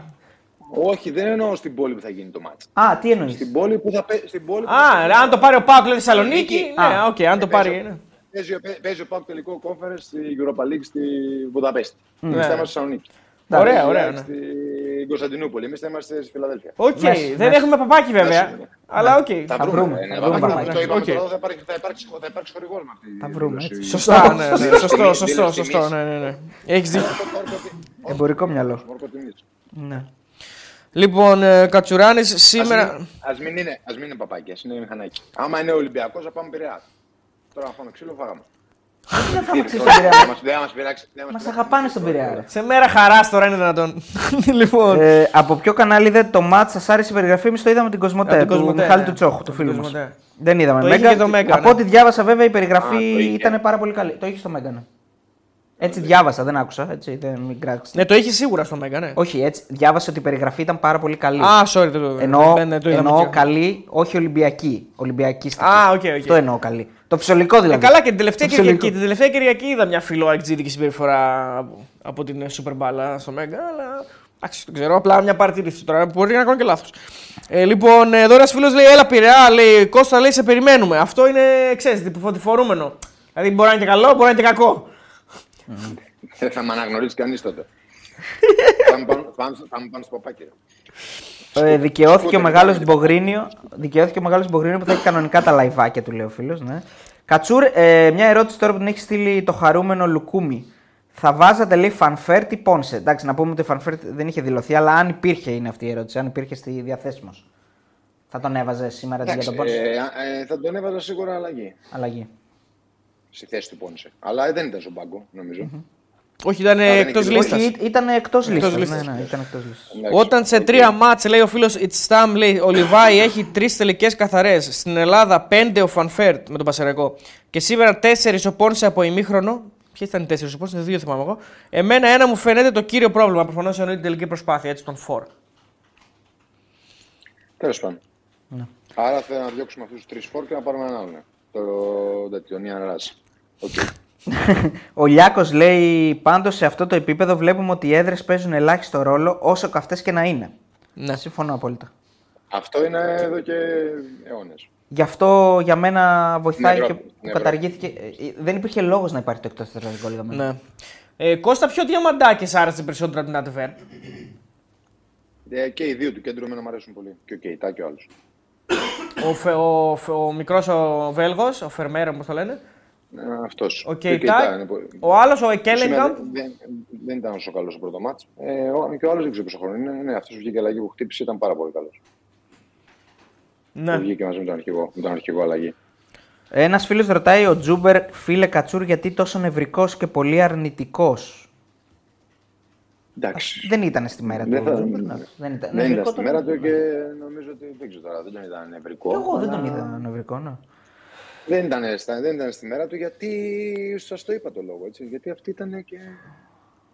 Ήταν εκνευριστικός πολύ ο λόγος. Πώς έπαιζε άμυνα ο Αγγέλου τον Γκάλι, δεν τον άφηνα πάρει ανάσα. Έτσι ήταν η Βέλγια εκνευριστική. Ναι, ωραία. Ήταν, ήταν πολύ καλή στην άμυνα, οπότε αυτό και λίγο τον παίκτη τον βγάζει έξω τα νερά του. Έτσι. Βέβαια, εγώ να πω εδώ ότι δεν θέλω να κάνω το γεγονό του διαβόλου. Έτσι. Απλά είναι το τρίτο σερί μάτς στην Ευρώπη που ο Τζούμπερ ήταν καλός. Δηλαδή, μετά την Κροατία, όλες οι υπόλοιπες εμφανίσεις του δεν είναι καλές. Ε, ε, αυτή την εντύπωση έχω εγώ δηλαδή. Νομίζω, ναι, έτσι, και, και, και, και αυτό βλέπουμε άλλο ένα μάτς που ο Αραούχο δεν τη λύσει. Έτσι. Αυτό, αυτό, αυτό ήθελα να το πω πριν. Ε, και ίσως, ίσως, βλέπ, ίσως είναι και έτοιμος να ξεκινάει και ο Αραούχο. Έτσι. Δηλαδή, τι άλλο να κάνει. Άμα είναι έτοιμος να μπαίνει μέσα και να καθαρίζει μάτς, ναι, νομίζω ότι είναι έτοιμος να ξεκινήσει. Ναι, ξέρω. Εντάξει, κοίταξε να δεις ένας παίκτης που στα δύο τρία τώρα τουλάχιστον βάζει το ένα γκολ. Ε, εντάξει, νομίζω ότι δεν ξεκινάει και λόγω του τραυματισμού του. Έτσι, ξεκάθαρα. Ναι, οκ. Okay. Ήταν, ήταν αρκετό καιρό έξω. Ο Παναγιώτης ο ε, Καβρέλας λέει: Αν δούμε τι έχουν κάνει τα τελευταία χρόνια οι ομάδες μας και τι κάνουν φέτος, πρέπει να λέμε πολλά μπράβο. Συμφωνώ. Σιγά σιγά χτίζονται οι ομάδες, μακάρι να συνεχίσουν και τον χρόνο να βελτιώνεται. Ε, το καλύτερο μήνυμα πολύ... που έχουμε διαβάσει αυτό το διήμερο είναι αυτό. Ναι, ναι, πολύ καλά τα λέει. Αυτό είναι το σωστό. Νομίζω, είμαστε όλοι στο Europa League συν τον ΠΑΟΚ στη διοργάνωση που έδωσε τρία μάτια να μπει, γιατί για μένα έχει γίνει το παιχνίδι αύριο. Οπότε έχουμε τέσσερις ομάδες ομίλους. Σωστό. Ναι. Ε, α, έχει γίνει το παιχνίδι αύριο. Αντάσσερα να κλειστεί αύριο. Ναι. Πιστεύω ότι έχει γίνει. Τώρα κρατάω ένα, ένα τοις εκατό. Μια πισινή, μια πισινή. Έτσι, μια, μια... μια... Δεν, ναι, μια... δεν πιστεύω και αυτή τη σχολή. Δηλαδή, με οποιαδήποτε άλλη σχολή μπορώ να σου πω ότι... Τη σκοτσέζικη. Okay. Ναι, αυτή τη σχολή δεν νομίζω ότι μπορούμε να αποκλειστούμε τώρα. Πρέπει να αυτοκτονήσει τελείως, να τα βάλει μόνος στα μπροστά. Ναι, συμφωνώ. Πρέπει ο... πρέπει να... ο... Και πρέπει να βάλει ναι. δύο γκολ μόνος του. Ένα δεν φτάνει.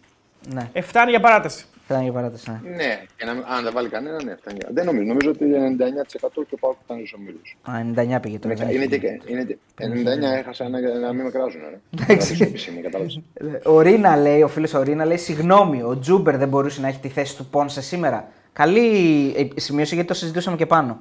Ε, βέβαια, ε, αυτό που, που είπαμε εμείς είναι ότι ο Τζούμπερ όσες φορές είχε αρχίσει εκεί, στην κορυφή, ήταν για λόγους ανάγκης. Να παίξει ο Τζούμπερ φορ δηλαδή. Ναι, ναι, ναι. Ε, όχι, εντάξει, δεν νομίζω. Γιατί ο Τζούμπερ δεν μπορεί εύκολα να σηκωθεί με το κεφάλι του, σκόνη το Πόνσε.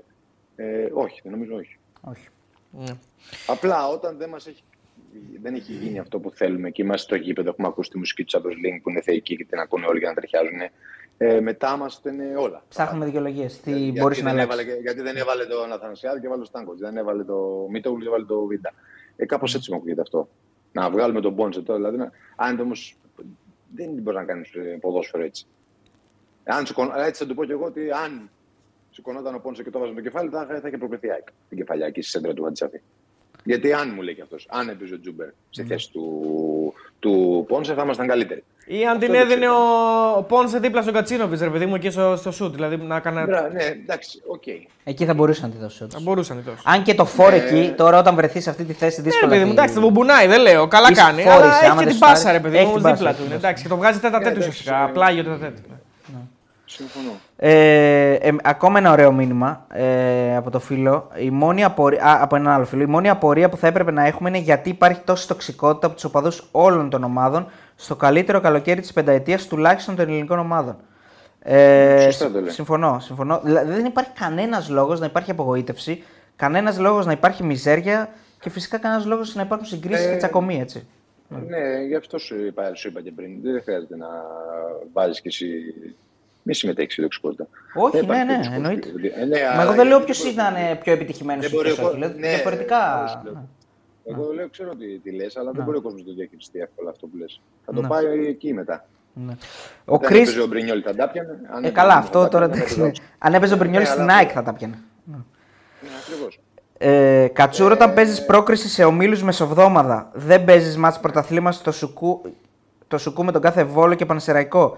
Προστατεύονται οι ομάδες και απερίσπασες πάνε για το μεγάλο στόχο. Α, εδώ τώρα είναι. Τι έκανε η Άντβερπ και η, και η Μπράγκα που δεν παίξανε το Σαββατοκύριακο. Δεν παίξανε. Και οι δικές μας ομάδες παίξανε. Με Βόλο και με. Ναι, αλλά με πολλές αλλαγές όμως. Ναι. Okay, δύο. Θα μπο... ναι, εσύ okay, τι θα διάλεγες αυτό... σαν προπονητής. Ναι.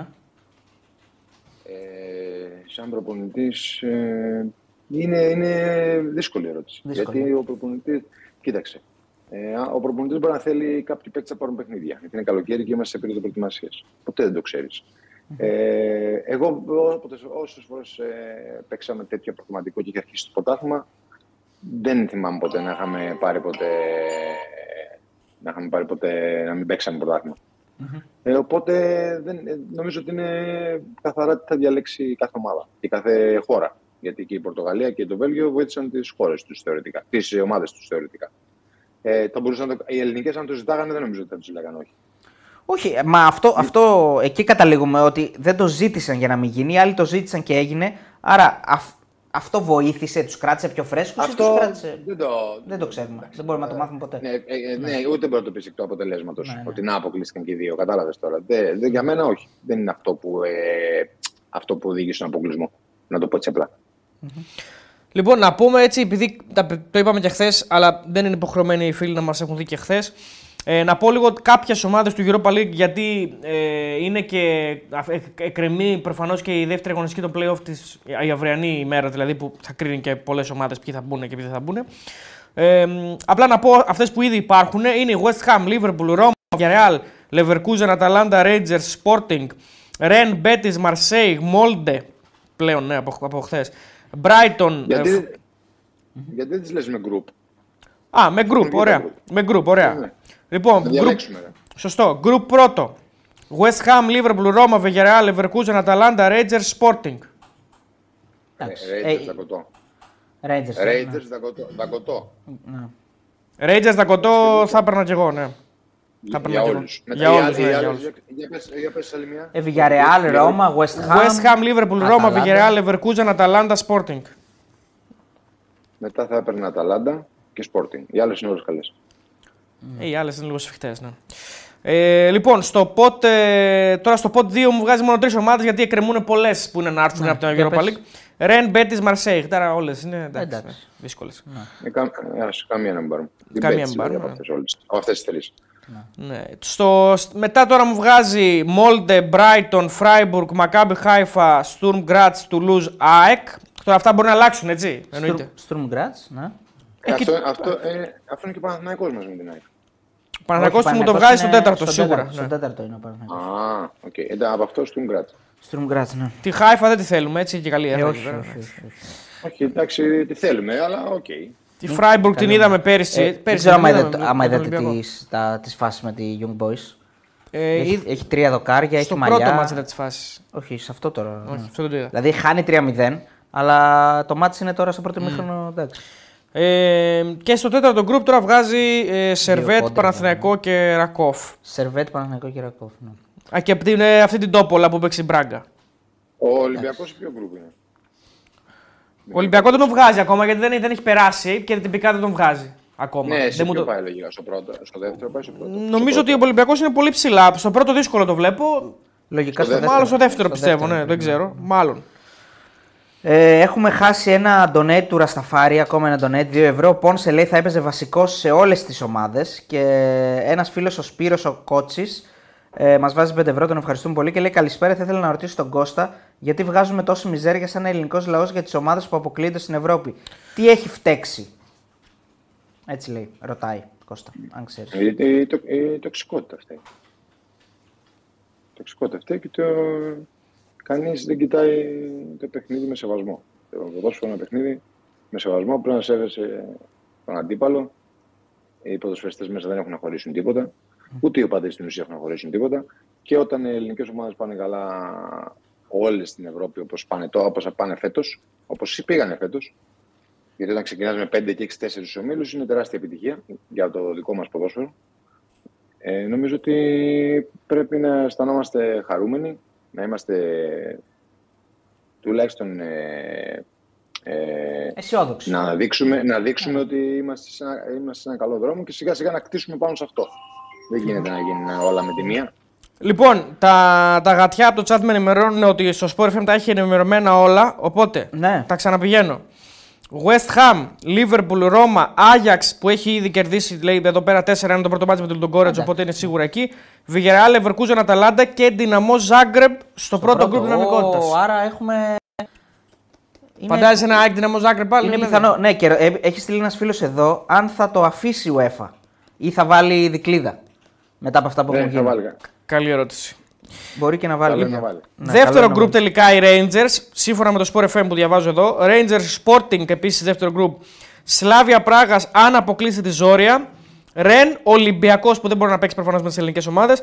Μπέτις, Λας Κλίντς αν αποκλείσει τη Ρίνσκι. Και Μαρσέιγ δεύτερο γκρουπ. Άρα εδώ Άρα η Λας Κλίντς ακούγεται καλή. Mm. Άρα η Μαρσέιγ μπορεί ναι, να, τύχει, να τύχει και με την ΑΕΚ και, και με τον ε, Παναθηναϊκό. Δεν μπορεί να τύχει με τον Ολυμπιακό. Ναι. Και οι Rangers είναι καλοί. Η Σλάβια. Εντάξει, η Σλάβια είναι καλή ομάδα. Είναι πολύ έμπειρη ομάδα στην Ευρώπη όμως. Είναι λίγο. Εντάξει, δεν την ξέρω κιόλας. Δεν την ξέρουμε και... καλά, ναι. Τρίτο γκρουπ. Καραμπάγκ. Σλόβαν. Εδώ είμαστε. Εδώ είμαστε. Σλόβαν Μπρατισλάβας. Αν... Καρα... Καραμπάγκ αν αποκλείσει την Ολύμπια έτσι. Και η Σλόβαν Μπρατισλάβας αν αποκλείσει τον Άρη Λεμεσού. Ε, Μόλντε Μπράιτον. Τώρα αυτό είναι το χειρότερο να έρθει η Μπράιτον από το τρίτο γκρουπ. Είναι ό,τι χειρότερο. Η... Αυτό τώρα μιλάμε για τον Ολυμπιακό και για τον Παναθηναϊκό. Στο τρίτο γκρουπ είναι η ΑΕΚ. Εγώ σου λέω ότι μου βγάζει. Διαβάζω με τη σειρά. Μόλντε Μπράιτον Σερίφ Τίρασπολ. Αν αποκλείσει την Κλάξβικ. Ουνιόν Σεν Ζιλουά. Αν αποκλείσει την Λουγκάνο. Φράιμπουργκ τρίτο γκρουπ. Και Μακάμπι Χάιφα τρίτο γκρουπ. Η ΑΕΚ είναι στο τέταρτο γκρουπ. Άρα η ΑΕΚ είναι και ο Παναθηναϊκός στο τέταρτο γκρουπ. Έτσι λέει εδώ το δημοσίευμα στο Sport εφ εμ. Το νομίζω τρίτο γκρουπ, για πες Κώστα, ναι. Η ΑΕΚ θα πάει αν γίνει συνδυασμός αποτελεσμάτων στο τρίτο. Λοιπόν, νομίζω ότι ό,τι χειρότερο είναι η Brighton το τρίτο, στο τρίτο γκρουπ. Πολύ κακή θα είναι η Brighton έχει. Για οποιαδήποτε. Έχει, έχει και κάτι άλλες καλές που είπες στο τρίτο. Ε, έχει Freiburg και Maccabi Haifa, κακές είναι κι αυτές. Και η Μόλντε μου φάνηκε πάρα πολύ καλή, στα δύο μάτια με τη Γαλατά αρκετά δυνατή. Ε, θα έπαιρνα την, ε, τη Σλόβα Μπρατισλάβας. Καλά, εννοείται θα έπαιρνα. Θα έπαιρνα την Καραμπάχ. Εννοείται. Τη Σερίφτη Ρασπορ θα έπαιρνα. Ναι. Ε, δεν το συζητάμε. Δεν το συζητάμε. Και τώρα τη Βέλγια και αυτή τη Σεντζιλουά δεν ξέρω. Όχι, όχι αυτή, άστη. Ήποπτη μου φαίνεται. Ε, ε, και το τέταρτο, Στουρμ Γκρατς, Τουλούς που δεν μπορούν να παίξουν με, με αυτή την ομάδα σε αυτό το γκρουπ. Αυτή είναι για τον Ολυμπιακό. Αυτή είναι για τον Ολυμπιακό όμως, ναι, Στουρμ Γκρατς, Τουλούζ, ΑΕΚ και Παναθηναϊκός προφανώς που δεν μπορούν να παίξουν τον Ολυμπιακό. Αμπερντίν, αν αποκλειστεί Χάκεν, Μπάτσκα Τόπολα, Σερβέτ και Ράκοφ. Mm. Ε, άρα ναι. Και α, ακόμα και εδώ μπορεί να πάρεις δύσκολη. Ναι, μπορείς να πάρεις την Ράκοφ που είναι από τις ανερχόμενες δυνάμεις στην Πολωνία. Ναι, έτσι, που είναι καλή ομάδα. Ναι, ή, ή τη Σερβέτ, ξέρω εγώ, που είναι καλή ομάδα. Βασικά ή το είπα ε... πριν. Η ΑΕΚ ανεβαίνει στο τρίτο γκρουπ. Άμα γίνουν κάτι μαλλιά, ναι. Εντάξει, ναι, ναι, το είπαμε. Ναι. Στο τέταρτο είναι και η ΑΕΚ. Και η Τουλούστρα που είναι γαλλική ομάδα, δεν τη θες ως τέταρτη να σου έρθει. Όχι, όχι, όχι, από το τέταρτο γκρουπ, όχι. Ρε. Έχει όμως και κάτι που θες. Αμπερντίν και Μπάσκα Τόπολα νομίζω ότι είναι. Ναι, αυτό είναι δώρο Θεού. Δώρο Θεού, ναι. Έχει και άλλη μία τέτοια. Στουρμ Γκρατς. Αυτή. Στουρμ Γκρατς, Αμπερντίν, Μπατς Κατόπολα. Α, ναι. Και Αμπερντίν. Τέσσερι. Ναι, ναι, ναι. Βέβαια, δύο δύο είναι το πρώτο μάτς. Είναι η Αμπερντίν ή Χάκεν. Ναι, η Αμπερντίν ή Χάκεν. Ε, όποια και από τις δύο να είναι, θες. Θες τη μία από τις δύο. Λοιπόν, ωραία. Αυτό ήταν ωραίο έτσι που το κάναμε και λίγο ανάλυση. Θα δούμε βέβαια από την εκκλήρωση. Την Παρασκευή. Ε, την Παρασκευή. Αύριο είναι το Champions League, δεν μας ενδιαφέρει πλέον. Εντάξει, μας ενδιαφέρει για να δούμε τους ομίλους. Α, δεν, δεν έχει ελληνικό ενδιαφέρον. Την ε, Παρασκευή είναι δύο η ώρα, αν δεν κάνω λάθος. Αύριο Κώστα έρχεσαι εδώ, έτσι. Όχι, φυσικά. Α, δεν έρχεται. Ε. Όχι, δεν έρχεται. Πω, όχι, ρε Κώστα. Και έλεγα, ε, θα τον ξεκουράσουμε. Κάτσε ρε στο τελείω. Να έρθει την Κυριακή. Δεν ξαναβλέπεις Πέμπτη, Κυριακή. Δεν σε ξαναβλέπω. Ναι, δηλαδή θα παίζουν τέσσερις ομάδες στην Ευρώπη και δεν θα έρχεσαι. Δεν θα έρχεσαι. Μια χαρά είναι και από εκεί. Κάθε Κυριακή για να, για να είναι άνετος στην Κυριακή, να είναι ξεκούραστος. Τώρα αυτό ήταν δώρο Θεού. Ναι. Που έγινε για μένα. Πέμπτη, πέμπτη μόνο. Δώρο Θεού. Ρε Κώστα, οι ομάδες ελληνικές της Champions League δεν μπαίνανε. Ρε Κώστα, έλεος. Ε, ναι, δεν μπήκανε όμως. Τι να κάνω. Ότι φταίω. Δεν μπήκανε. Δεν φταίς, όχι. Κώστα, θέλω να σε ρωτήσω κάτι, μια δική μου ερώτηση. Τη σκεφτόμουν τις προάλλες και είπα θα την κάνω. Δεν είναι τόσο σχετική, αλλά δεν είναι και τελείως άσχετη. Δεν είναι δηλαδή ωραία. Σε εκείνο το μοντέλο που είχαμε κάνει με τις άσχετες ερωτήσεις. Ε, ναι, είναι σχετική άσχετη. Είναι σχετική με ποδόσφαιρο, αλλά άσχετη με ό,τι έχουμε συζητήσει. Ε, okay. Όταν είσαι παίκτης, ασχολείσαι με τις δηλώσεις. Δηλαδή, παίζουμε αύριο, είμαστε η ΑΕΚ, είναι Τρίτη. Αύριο παίζουμε με την Άντβερπ. Ο προπονητής μας έχει μιλήσει στη συνέντευξη τύπου. Ασχολείται ο παίκτης με το τι έχει πει ο προπονητής, το βλέπει, παρατηρεί. Ο δικός του. Ναι, ο δικός του. Ναι. Εννοείται. Διαβάζει, δηλαδή, ενημερώνεται, καταλαβαίνει, έχει μάθει τι έχει πει. Εννοείται. Ναι. Μπορεί να έχει πάει σε ένα τύπο και να έχει πει ότι ξέρω εγώ κάτι, ή κακό, ξέρω εγώ, που λέει ο λόγος. Ναι. Ή κάτι που κακό δεν θα έχει πει, ή κάτι καλό εννοείται. Ε, πρέπει να τα ακούσει αυτά που έχει πει ο προπονητής του. Υπή... Υπήρχαν παίκτες όμως που δεν νοιαζόντουσαν, ας πούμε, που δεν ήξεραν καν, ας πούμε, τίποτα. Ε, υπήρχαν, ναι. Εσύ από ό,τι κατάλαβα δεν ήσουν σε αυτήν την κατηγορία. Ε, στην κατηγορία έβλεπα τι θα πει ο προπονητής μου, ναι. Γιατί έπρεπε να δω τι θα πει. Να δω αν θα δώσει πίστη στην ομάδα, να δώσει, αν το πιστεύει, αν... πώς θα τα πει, τον τρόπο που θα τα πει και live να τον δω. Ο αντίπαλος τι, εγώ... τι θα πει. Ε, όχι, όχι. Ο αντίπαλος όχι τόσο πολύ, όχι. Μα. Εκτός και αν έλεγε τίποτα εξωπραγματικό, δηλαδή μας υποτιμούσε ή αυτά, έτσι και το, το μάθαινες. Ε, ναι, κυκλοφορούσε αυτό, εντάξει. Ναι, αλλά αυτό τώρα ήταν σπάνιο φαινόμενο. Και κανένας πρόεδρος όταν έκανε καμιά συναντήση. Καλά, ναι, ναι, ναι, σίγουρα. Ναι. Ε, ωραία, Κώστα. Ε, σε ευχαριστούμε πάρα πολύ. Μας φώτισες και... Τρίλεπτο, θέλουμε Α, τρίλεπτο. Θέλετε τρίλεπτο. Κάραμε χθες. Κάραμε. Ε, κάναμε χθες, κάναμε. Κάναμε χθες, ναι. Κάναμε, ε, κάναμε. Ναι, ναι. Ε, είμαστε για τρίλεπτο τώρα, είναι μία και τέταρτο. Να, να, ναι, για πες. Να κάνουμε τρί, τρίλεπτο, τρίλεπτο ποδοσφαιρικό όμως. Ναι. Ε, τε, ό, όχι, Κώστα, οι κανόνες είναι συγκεκριμένοι. Τρίλεπτο ό,τι θέλει ο κόσμος, ό,τι θέλει. Ναι, θέλει, Α, θέλουν λέει, τα παιδιά. Εντάξει, πάμε. Okay. Πάμε, τρίλεπτο. Λοιπόν, πάμε. μία και δεκαπέντε, μία και δεκαοκτώ το σταματάμε. Τρίλεπτο ξεκινάει τώρα. Μπορείτε να, ρωτάτε, να ρωτήσετε τον Κώστα Κατσουράνη. Καλά, αν θέλετε και εμάς, αλλά δεν σας νοιάζει. Ε, οτιδήποτε θέλετε. Ένας φίλος ρωτάει, ο Κάτι Ρέι, είναι γνωστός με τα Ράστα εδώ πέρα. Κατσούρ, ποια ομάδα είχε πιο σφιχτή άμυνα, Άντβερπ ή Ελλάδα δύο χιλιάδες τέσσερα. Ε, μοιάζαμε. Να. Μοιάζουν, μοιάζαμε, μοιάζαμε πολύ. Ε, αγαπημένη ταινία έχεις, Κώστα? Όχι, γιατί Όχι. Βλέπω, βλέπω πάρα πολλά, οπότε δεν έχω κάτι αγαπημένο. Κανταήφι γαλακτομπούρικο. Καταήφι γαλακτομπούρικο, ε. Mm. Καταήφι, καταήφι. Έγινα ή Σαλαμίνα? Έγινα. Σαγιονάρα ή παντόφλα? Σαγιονάρα. Ξυρισμένος ή αξύριστος? Αξύριστος. Αγαπημένο άθλημα εκτός ποδοσφαίρου? Άθλημα. Ναι. Να παίζω δηλαδή άθλημα, ε. Ε, ε, ας πούμε να παίζεις, να αλλά παίζεις και, να βλέπεις. και να βλέπεις. Αν δεν είναι το ίδιο, πες ξεχωριστές. Να, να, βλέπω, να βλέπω δεν έχω κανένα. Ε, μπάσκετ. Να παίζεις μπάσκετ, ε. Ναι. Ο πιο αργός συμπαίκτης σου που είχες ποτέ εκτός από τον ρωτοφύλακας? Εγώ. Ο εαυτός μου. Ε, γνώμη για γκολάρα, ένας φίλος Fairy Gamer βάζει δύο και σαράντα εννιά και λέει γνώμη για γκολάρα Κατσουράνη με Σάλκε, ήταν γκολάρα. Αυτή είναι η γνώμη μας. Δεν έχει ξαναμπεί τέτοιο γκολ. Άμα βρεις έναν να έχει βάλει τέτοιο γκολ, εγώ σταματάω. Δεν ξαναβγαίνω πενταράδες. Καλοκαίρι χειμώνας το έχουμε πει. Ε, λογικά ναι. Καλοκαίρι χειμώνα προτιμάς? Καλοκαίρι, μαζί είμαστε εμείς. Μαζί είμαστε, ναι, σωστά το έχουμε πει, μπράβο. Ναι, ναι, ναι. Δεν υπάρχει χειμώνας.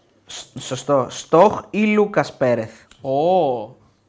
Λούκας, ε. Λούκας. Ο Στόχ ήταν νορμάλ. Στην ομάδα μέσα κτλ. Ναι. Τι εννοείς? Ναι, νορμάλ ήταν. Το μυαλό του εννοώ ήταν στην ομάδα. Ε, όσο ήμουν εγώ, ναι. Τι να σου πω. Δεν ήμουν σπίτι του ή έξω. Τι? Γνώμη για λέξ. Δεν τους ξέρει, ρε παιδιά. Αφού δεν ξέρει από ράπ και τέτοια. Ε, λοιπόν, λοιπόν, λοιπόν. Καλύτερος παίκτης όλων των εποχών. Μέση. Ο Μέση. Στο δεν μπάσκετ. Δεν το συζητάω καν. Γκάλης. Ε, όλων των εποχών για παγκοσμίως λέμε. Εντάξει, Τζόρνταν. Μέγκα ή Αντένα? Αντένα. Τάβλη ή Σκάκι? Ω, δυνατό. Τίποτα. Τίποτα. Δηλωτή. Ε, τάβλη δεν έπαιζες ποτέ? Όχι, ε. Μπράβο. Όχι, όχι. Ε, φαγητό που συχαίνεσαι, γιατί δεν το τρως με τίποτα, το συχαίνεσαι. Ε, πατσά. Wow. Η, τη μυρωδιά δεν μπορείς, ε. Ναι. Πω που κι εγώ δεν μπορείς. Κι εγώ, και εγώ με τίποτα, δεν το... έχω φάει ποτέ ζωή μου. Κι εγώ το συχαίνω. Γιωβάνι ή Ριβάλντο? Ριβάλντο. Αμάν. Ριβάλντο. Αφού αυτός μου αρέσει, τι να πω. Τσιάρτας ή Φραντζέσιος καλύτερο στημένο? Ε, Τσιάρτας, δεν υπάρχει το Τσιάρτα, κανείς. Ναι. Όντως, κανείς, ε. Κανείς. Για μένα κανείς. Τσιάρτας ή Ζουνίνιο? Τσιάρτας. Απλά άλλο επίπεδο. Εντάξει, το Ζουνίνιο έπαιξε άλλο επίπεδο, ρε φίλε. Ο Ζουνίνιο της Λιών. Ναι, αλλιώς θα χτυπούσε ο ένας, αλλιώς ο άλλος. Εντάξει, φάουλ ήταν και τα δύο. Ο ένας είναι μαλάκα, ο ένας είναι ζωγράφος γλύπτης και ο άλλος είναι... Πες το, πες το. Οικοδόμος τα λέγα, αλλά δεν έχει καλό συνδυασμό. Με τον τρόπο που χτυπούσε εννοεί ο οικοδόμος. Δηλαδή, δεν είναι σημασία, ρε βλέπε, ναι. Μόλις μάγα μάγευε. Τέο, ξέρεις πότε είναι. Άσχετο αυτό. Τέο, ξέρεις πότε είναι η κλήρωση του Champions League και πού μπορούμε να το δούμε? Η κλήρωση είναι αύριο, φίλε. Την Πέμπτη είναι η κλήρωση. Αύριο, αύριο, αύριο. Μία η ώρα, λογικά. Κοσμοτέ. Θα έλεγα. Μάλλον. Και, μάλλον και στο, και στο και... YouTube της Κοσμοτέ πρέπει να είναι, γιατί το, το ανοίγει. Ε, λοιπόν, ε, και νομίζω τελευταία, γιατί έχουμε πάει και δεκαεννιά. Ε, Ποια ήταν η χειρότερη εμφάνιση της καριέρας σου, λέει ένας φίλος? Χειρότερη εμφάνιση της καριέρας σου. Ωραία. Χειρότερη, ε. Εντάξει. Πολλές έχω κάνει, αλλά τώρα χειρότερη που είναι. Να θυμηθώ, περίμενε. Χειρότερη. Ε, θυμήσου λίγο, έχουμε χρόνο. Χειρότερη. Χειρότερη, χειρότερη. Έχουμε χρόνο, ε. Ε, άμα να βρεις τη χειρότερη, θα περιμένουμε μέχρι το πρωί. εφτά η κλήρωση, λέει ο φίλος. Την ώρα δεν την πιάσαμε, εντάξει. Ναι. Χειρότερη νομίζω ένα φιλικό με την Εθνική στα εγγένεια του καινούριου γηπέδου της Λάρισας. Ελλάδα, Καναδάς, Ελλάδα. Ελλάδα, Καναδάς. Εκεί γιατί, γιατί το θυμάσαι, γιατί έχει μείνει στο μυαλό σου? Ελλάδα, Καναδά σε φιλικό, μάλιστα. Γιατί νομίζω ότι με έβγαλε ο Σάντος, δεν με έβγαζε ποτέ αλλαγή και κουτσός να ήμουν. Νωρίς, πενήντα πέντε, εξήντα εκεί. Ε, στο... Πού άλλο, μάλλον τώρα. Ε, αυτή νομίζω ήταν, από τις χειρο... ήταν ίσως η χειρότερη που έχω κάνει και δεν ήμουν, δεν ήμουν καλά, το θυμάμαι. Δεν ξέρω τώρα πώς μου βγήκε το παιχνίδι, αλλά δεν ήμουν, πιστεύω έκανα ό,τι έκανα ήταν λάθος. Μάλιστα. Ε, λοιπόν, εφτά η ώρα, μπήκα λίγο στο πρόγραμμα, εφτά η ώρα είναι κλειστή ομίλου Champions League, ε, ο Τες Sport ένα, ε, εκεί θα δείτε τα πάντα, εφτά η ώρα αύριο Πέμπτη. Λοιπόν, τέλος το τρίλεπτο. Ευχαριστούμε τέλος. πάρα πολύ για την παρουσία σου για ακόμη μια φορά, Κώστα Τζουράνικα, στην εκπομπή. Θα σας περιμέναμε εδώ αύριο, αλλά... Δεν πειράζει. Θα τα πούμε αύριο. Ας ελπίσουμε με τις προκλήσεις των δύο ναι. ομάδων. Να έχουμε τέσσερις την Πέμπτη, να μην αληθωρήσουμε εντελώς. Να μην ξέρουμε τι, τι, που πάνε τα τέσσερα. Τέλος πάντων.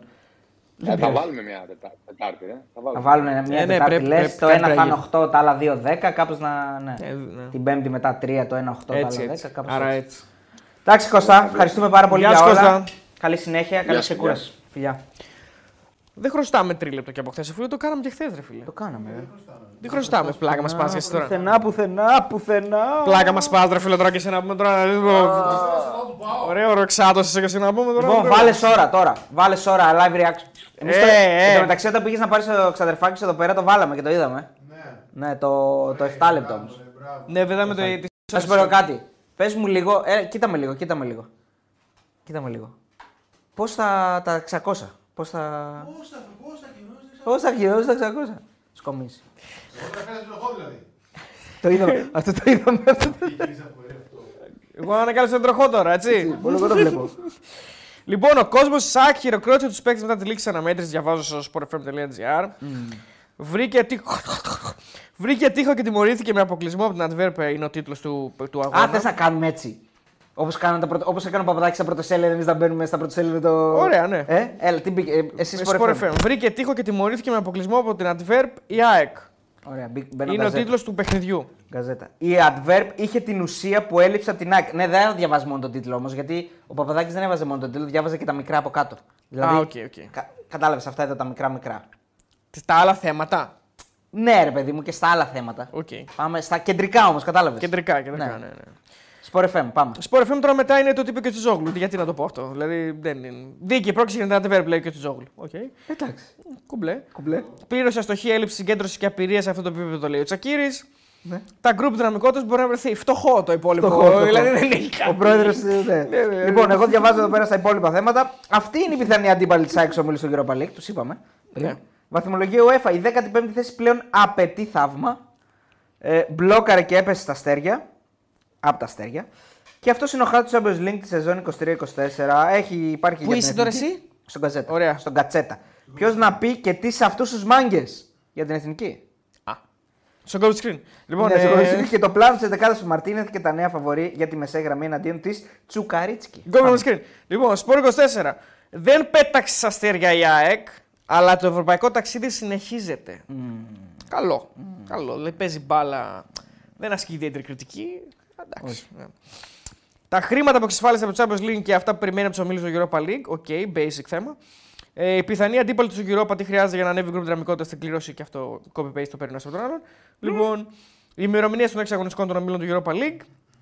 Ε, η ώρα και το κανάλι της κλήρωσης του ΑΕΚ για τους ομίλους του Europa League. Μιλάμε τα υπόλοιπα θέματα του Super είκοσι τέσσερα για, για την ΑΕΚ είναι, είναι δράμα. Τώρα που σκέφτομαι αυτό, το... για ποιο λόγο κάνουμε αυτό, ενώ πούμε, αυτοί που το κάνανε είναι γιατί ο άλλος δεν μπορεί να πάρει όλες τις εφημερίδες.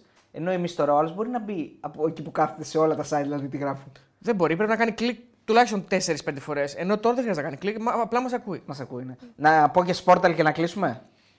Και ες ντι εν έι πρέπει να πεις. Α, ες ντι εν έι, ναι. ναι, ναι ες ντι εν έι, ες ντι εν έι, κάτσε, ναι. Ό, το ξέχασα το ες ντι εν έι, συγγνώμη παιδιά. σι ντι εν έι. Δεν το επιλέγω για την ενημέρωσή μου, οπότε πλάκα. Εγώ το επιλέγω και δίνω πάντα ένα κλικ. Γενικά ε, δίνω κλικ σε όλα τα site. Όχι, ρε πλάκα, να το επιλέγω. Ε, το πορτοκαλί site, έτσι. Ξενέρωμα δεν ήταν ο αποκλεισμός, αλλά η απουσία της ΑΕΚ. Αυτό να, να σου πω κάτι. Ε, αυτό είναι άρθρο. Δεν είναι, το είναι, άρθρο, είναι άρθρο. Όχι, δεν είναι. Ε, α, ναι, του Βασίλη Βεργή, ναι, έτσι είναι άρθρο. άρθρο. Έχουμε και ένα άρθρο του Σταύρου Καζατζόγλου. Δεν γίνονται θαύματα κάθε μέρα, αλλά η ΑΕΚ είναι κερδισμένη. Εδώ να οφείλουμε να σημειώσουμε ότι είναι ναι. γρήγορη η ες ντι εν έι, γιατί άμεσα υπάρχει αρθρογραφία. Ναι, ναι, ναι. Δεν ναι. το είδαμε γρήγορα ναι. να συμβαίνει και στα. Βέβαια, στο Sport εφ εμ υπάρχει η αμεσότητα με το ραδιόφωνο που πάμε, ναι, το, κο... το, το κόβουμε, το, το κόβουμε, βάζουμε. Ναι. Και είναι και πάρα πολύ εύκολο αυτό. Ναι. Είναι πάρα πολύ εύκολο Από μαγνητοφώνηση, όχι από ναι, και λειτουργικό για εμάς. Δηλαδή, εγώ, εγώ, με το, εγώ με το που φεύγω από εδώ, ε, μπαίνω, ναι. μπαίνω YouTube και τα ακούω. Ε, και εγώ το ίδιο κάνω. Να. Και τα ακούω και, το, και στο βράδυ. Ακούω τις απόψεις σου, δηλαδή ακούω τα πάντα. Όπως καταλάβατε, όταν πάμε σπίτι δεν κοιμόμαστε. Εγώ άρχισα και Ασό Κατάνο τώρα. Τι ε, είναι αυτό? Τι είναι Ασό Κατάνο? Είναι κάτι από ε, κάτι σειρές που έχει βάλει το Disney για Star Wars. Ε, κάτι άλλο ήρωες. Ναι. Σαν το Mandalorian ναι, και όλα αυτά. Ναι, ναι. Ανέτοιμοι για Champions League, το ταξίδι συνεχίζεται στο Europa. ε, κριτική ΑΕΚ, άνω κάτω τελεία. Καλός στο Α ο Πινέδα, φιλότιμος ο Πόνσε και ο Αραούχο που πήγε να το γυρίσει. Ε, δεν το λες και κριτική αυτό. Ναι. Αυτό είναι, ε, δεν είναι κριτική. Ναι, ναι. Φιλότιμος ο ένας, καλός ο άλλος. Ναι. Πολύ καλή ήταν τότε γιατί δεν πέρασε. Ο Αραούχο πήγε να το γυρίσει. Α, ένα, ένα ωραίο που δεν το είδαμε. Εξασφάλισε δέκα εκατομμύρια ευρώ και συνεχίζει. Ε, ό,τι εξασφάλισε και ο Παναθηναϊκός. Τα ίδια λεφτά. Λοιπόν, η πιθανή αντίπαλη και τα λοιπά το είπες. Ένα, αυτά είναι. Τι άλλο, yeah. δεν έχει κανένα άλλο site. Έχει κανένα άλλο αθλητικό site. Ε, το Sportal τώρα το, που είναι yeah, και καινούργιο αυτό να πούμε, να δούμε λίγο έτσι. Α, το δέκα έχει. Το, το δέκα, δέκα φυσικά. Μπορεί να έχει ψωμί, περίμενε. περίμενε το δέκα, το δέκα, ναι. δέκα έχει ψωμί. Κάτσε από το Sportal. Πες. Το Sportal έχει κεντρικό θέμα έναν κύριο Γιάννη Πάλα που oh. λέει με, με σωστή καθοδήγηση και τρόπο ελληνικό και έχει το λαριτζάκι να κάνει έτσι. Κεντρικό θέμα είναι κεντρικό, αυτό. Κεντρικό, κεντρικό. Δεν υπάρχει πιο κεντρικό. Ποιος το λέει αυτό? Ο Γιάννης Πάλας. Okay. Ναι. Και από κάτω έχει τρία θέματα της ΑΕΚ. Η ΑΕΚ εμφανίστηκε κατώτερη των περιστάσεων και γνώρισε πικρό αποκλεισμό από την Άντβερπ. Δηλαδή αυτό είναι, είναι κανονικά δελτίο τύπου στο ΑΠΕ. Δηλαδή η ΑΕΚ εμφανίστηκε κατώτερη των περιστάσεων και γνώρισε πικρό αποκλεισμό. Δηλαδή δεν έχει ούτε κάτι, ούτε ένα στερεότυπο. Μέσα, λίγο κάτι, σαλτσούλα είναι, κάτι. Λίγο σαλτσούλα. Περίμενε τελείωσε. Η προσπάθεια συνεχίζεται στον Europa League. Βαθμολογία της ΑΕΚ μετά την ήττα. Και πότε είναι η κλήρωση της ΑΕΚ για τους ομίλους του Europa? Λοιπόν, το, το δέκα όπως αναμενόταν δίνει ψωμί. Ε, πρώτο θέμα βέβαια εδώ στο mobile, mobile, tablet είναι, αλλά μάλλον η ίδια version είναι. Δεν το βλέπω δηλαδή κανονικά όπως εμφανίζεται στο πι σι. Ε, βλέπω πρώτο θέμα, το Champions League δεν είναι για όλους. Όνειρο ήταν και πάει για την ΑΕΚ. Υπογράφει ο Γιώργος Ελευθερίου. Ε, από κάτω, δεκάρια. Στο Champions League δεν είναι για όλους. Ναι, ναι, ναι, καλά την περίμενες. Αυτό είναι ερυθρόλευκο καρφάκι. Δεκάρια που είναι μια πολύ ιδιαίτερη στήλη στο δέκα. Τα δεκάρια. Και το Anonymous είναι πολύ δυνατό, αλλά και τα δεκάρια. Ε, και ο διεγραμμένος ήταν πολύ δυνατή η στήλη όταν υπήρχε ο Βαγγέλης Γραμμένος. Λοιπόν, δηλαδή θα μπορούσε να είναι ε, ο Μπαλντάκος. Ναι, ο θα, μπα, μπορούσε, το θα μπορούσε. Ναι. Το, το... Δεύτερο θέμα στα δεκάρια, το κλείσιμο του roster και το πρώτο pit stop για τον Ολυμπιακό. Ε, τρίτο θέμα των Anonymous. Ο Βασίλης ο Δεκάρικος το υπογράφει, προφανώς ένα φανταστικό πρόσωπο. Σαν τους τουρίστες της ΕΠΟ δεν έχει. Γιατί πάντα μια κριτική στην ΕΠΟ πάντα. Ε, είναι καθημερινή. Είναι καθημερινή ναι, ναι, ναι. Λοιπόν, στο Europa League μετά έχεις τις δηλώσεις του Μαρτίνου Θακιάστο και έχει εδώ στο Live Witness είναι η κατηγορία. Live Witness. Κρατηθείτε γιατί είναι πολύ δυνατή. Μάρκος Λεζές. Άνω. Άνω. Αυτά είναι σε κεντρικά τώρα. Δεν μ' μοιάζει. Ένα τέτοιο έκανα. Ένα σκρόλ, ένα σκρολάκι. Μάρκος Λεζές, λοιπόν, η μάχη με τον καρκίνο, η υιοθεσία που τον τσάκισε, η φυγή στο Άγιον Όρος και η νέα του ζωή. Για τον Μάρκο Λεζέ είναι όλο αυτό. Τον έχει και μια διπλή φωτογραφία, τον έχει χωρίσει στη μέση. Σαν παπά. Ναι, το δεύτερο, η δεύτερη φωτογραφία είναι σαν παπάς. Σαν παπάς, είναι ψωμί. Ναι, ντυμένος σαν παπάς. Εγώ μπήκα επειδή το ζήτησε ένας φίλος. Μπήκα στο Μέτροσπορ γιατί λέει το θεσσαλονικό, δεν θα πείτε. Το πρώτο, το πρώτο άρθρο εδώ πέρα είναι τα πετυχημένα deal κρίνονται στο τέλος. Αρθογραφία. Έχει έναν Άραβα. Oh. Έχει έναν Άραβα και έναν τύπο που έχει πάει κάπου. Δεν κολλάει με τίποτα σήμερα, ούτε με την εθνική, ούτε με τη λάκη, τίποτα. Ποιος το υπογράφει? Ε, βασικά είναι ο Νάρη, αλλά δεν το γνώρισα. Δεν πώς είναι. Α, ο Νάρη είναι. Ναι. Που γράφτηκε για τον Νάρη ότι θα πάρει έξι εκατομμύρια το χρόνο. Ο Κώστας Πετρωτός το γράφει. έξι εκατομμύρια το χρόνο. Μπερδεύτηκαν και το πήρε κάποιος μάνατζερ προφανώς. Μάλλον έξι ριάλια. Είναι έξι όλο το συμβόλαιο. Α. Πάνω από δύο. Λοιπόν, είναι άρθρο του Κώστα Πετρωτού, ε, του φίλου μας. Ο Νάρη δεν αγάπησε τον ΠΑΟΚ όταν ήρθε στην Τούμπα, δεν το μίσησε τώρα που έφυγε και πήγε στην Αλ Καλίτζ στη φωτογραφία με τον ατζέντη του Ερσίνα Καν και παράγοντα της Σαουδαραβικής ομάδας. Αυτό είναι το κεντρικό θέμα, παιδιά. Ε, θέλετε μέτρους, μέτρους θα πάρετε. Ε, δεύτερο θέμα είναι ο Άρης που δεν εκπλήσει και η επιστροφή του Μάτζικου που δεν ενθουσίασε. Τρίτο θέμα είναι ΠΑΟΚ με Σαμάτα και Μουρ κοντά στη Χάρτς. Τέταρτο θέμα είναι στο top δέκα. Ε, ξανά ο Κωνσταντέλιας και Θεσσαλονίκη, ο παδί της Χάρτς έκαναν Εδιμβούργο τα λαδάδικα. Υπάρχει, ου, μέχρι στιγμής δεν υπάρχει ούτε εθνική ούτε ΑΕΚ.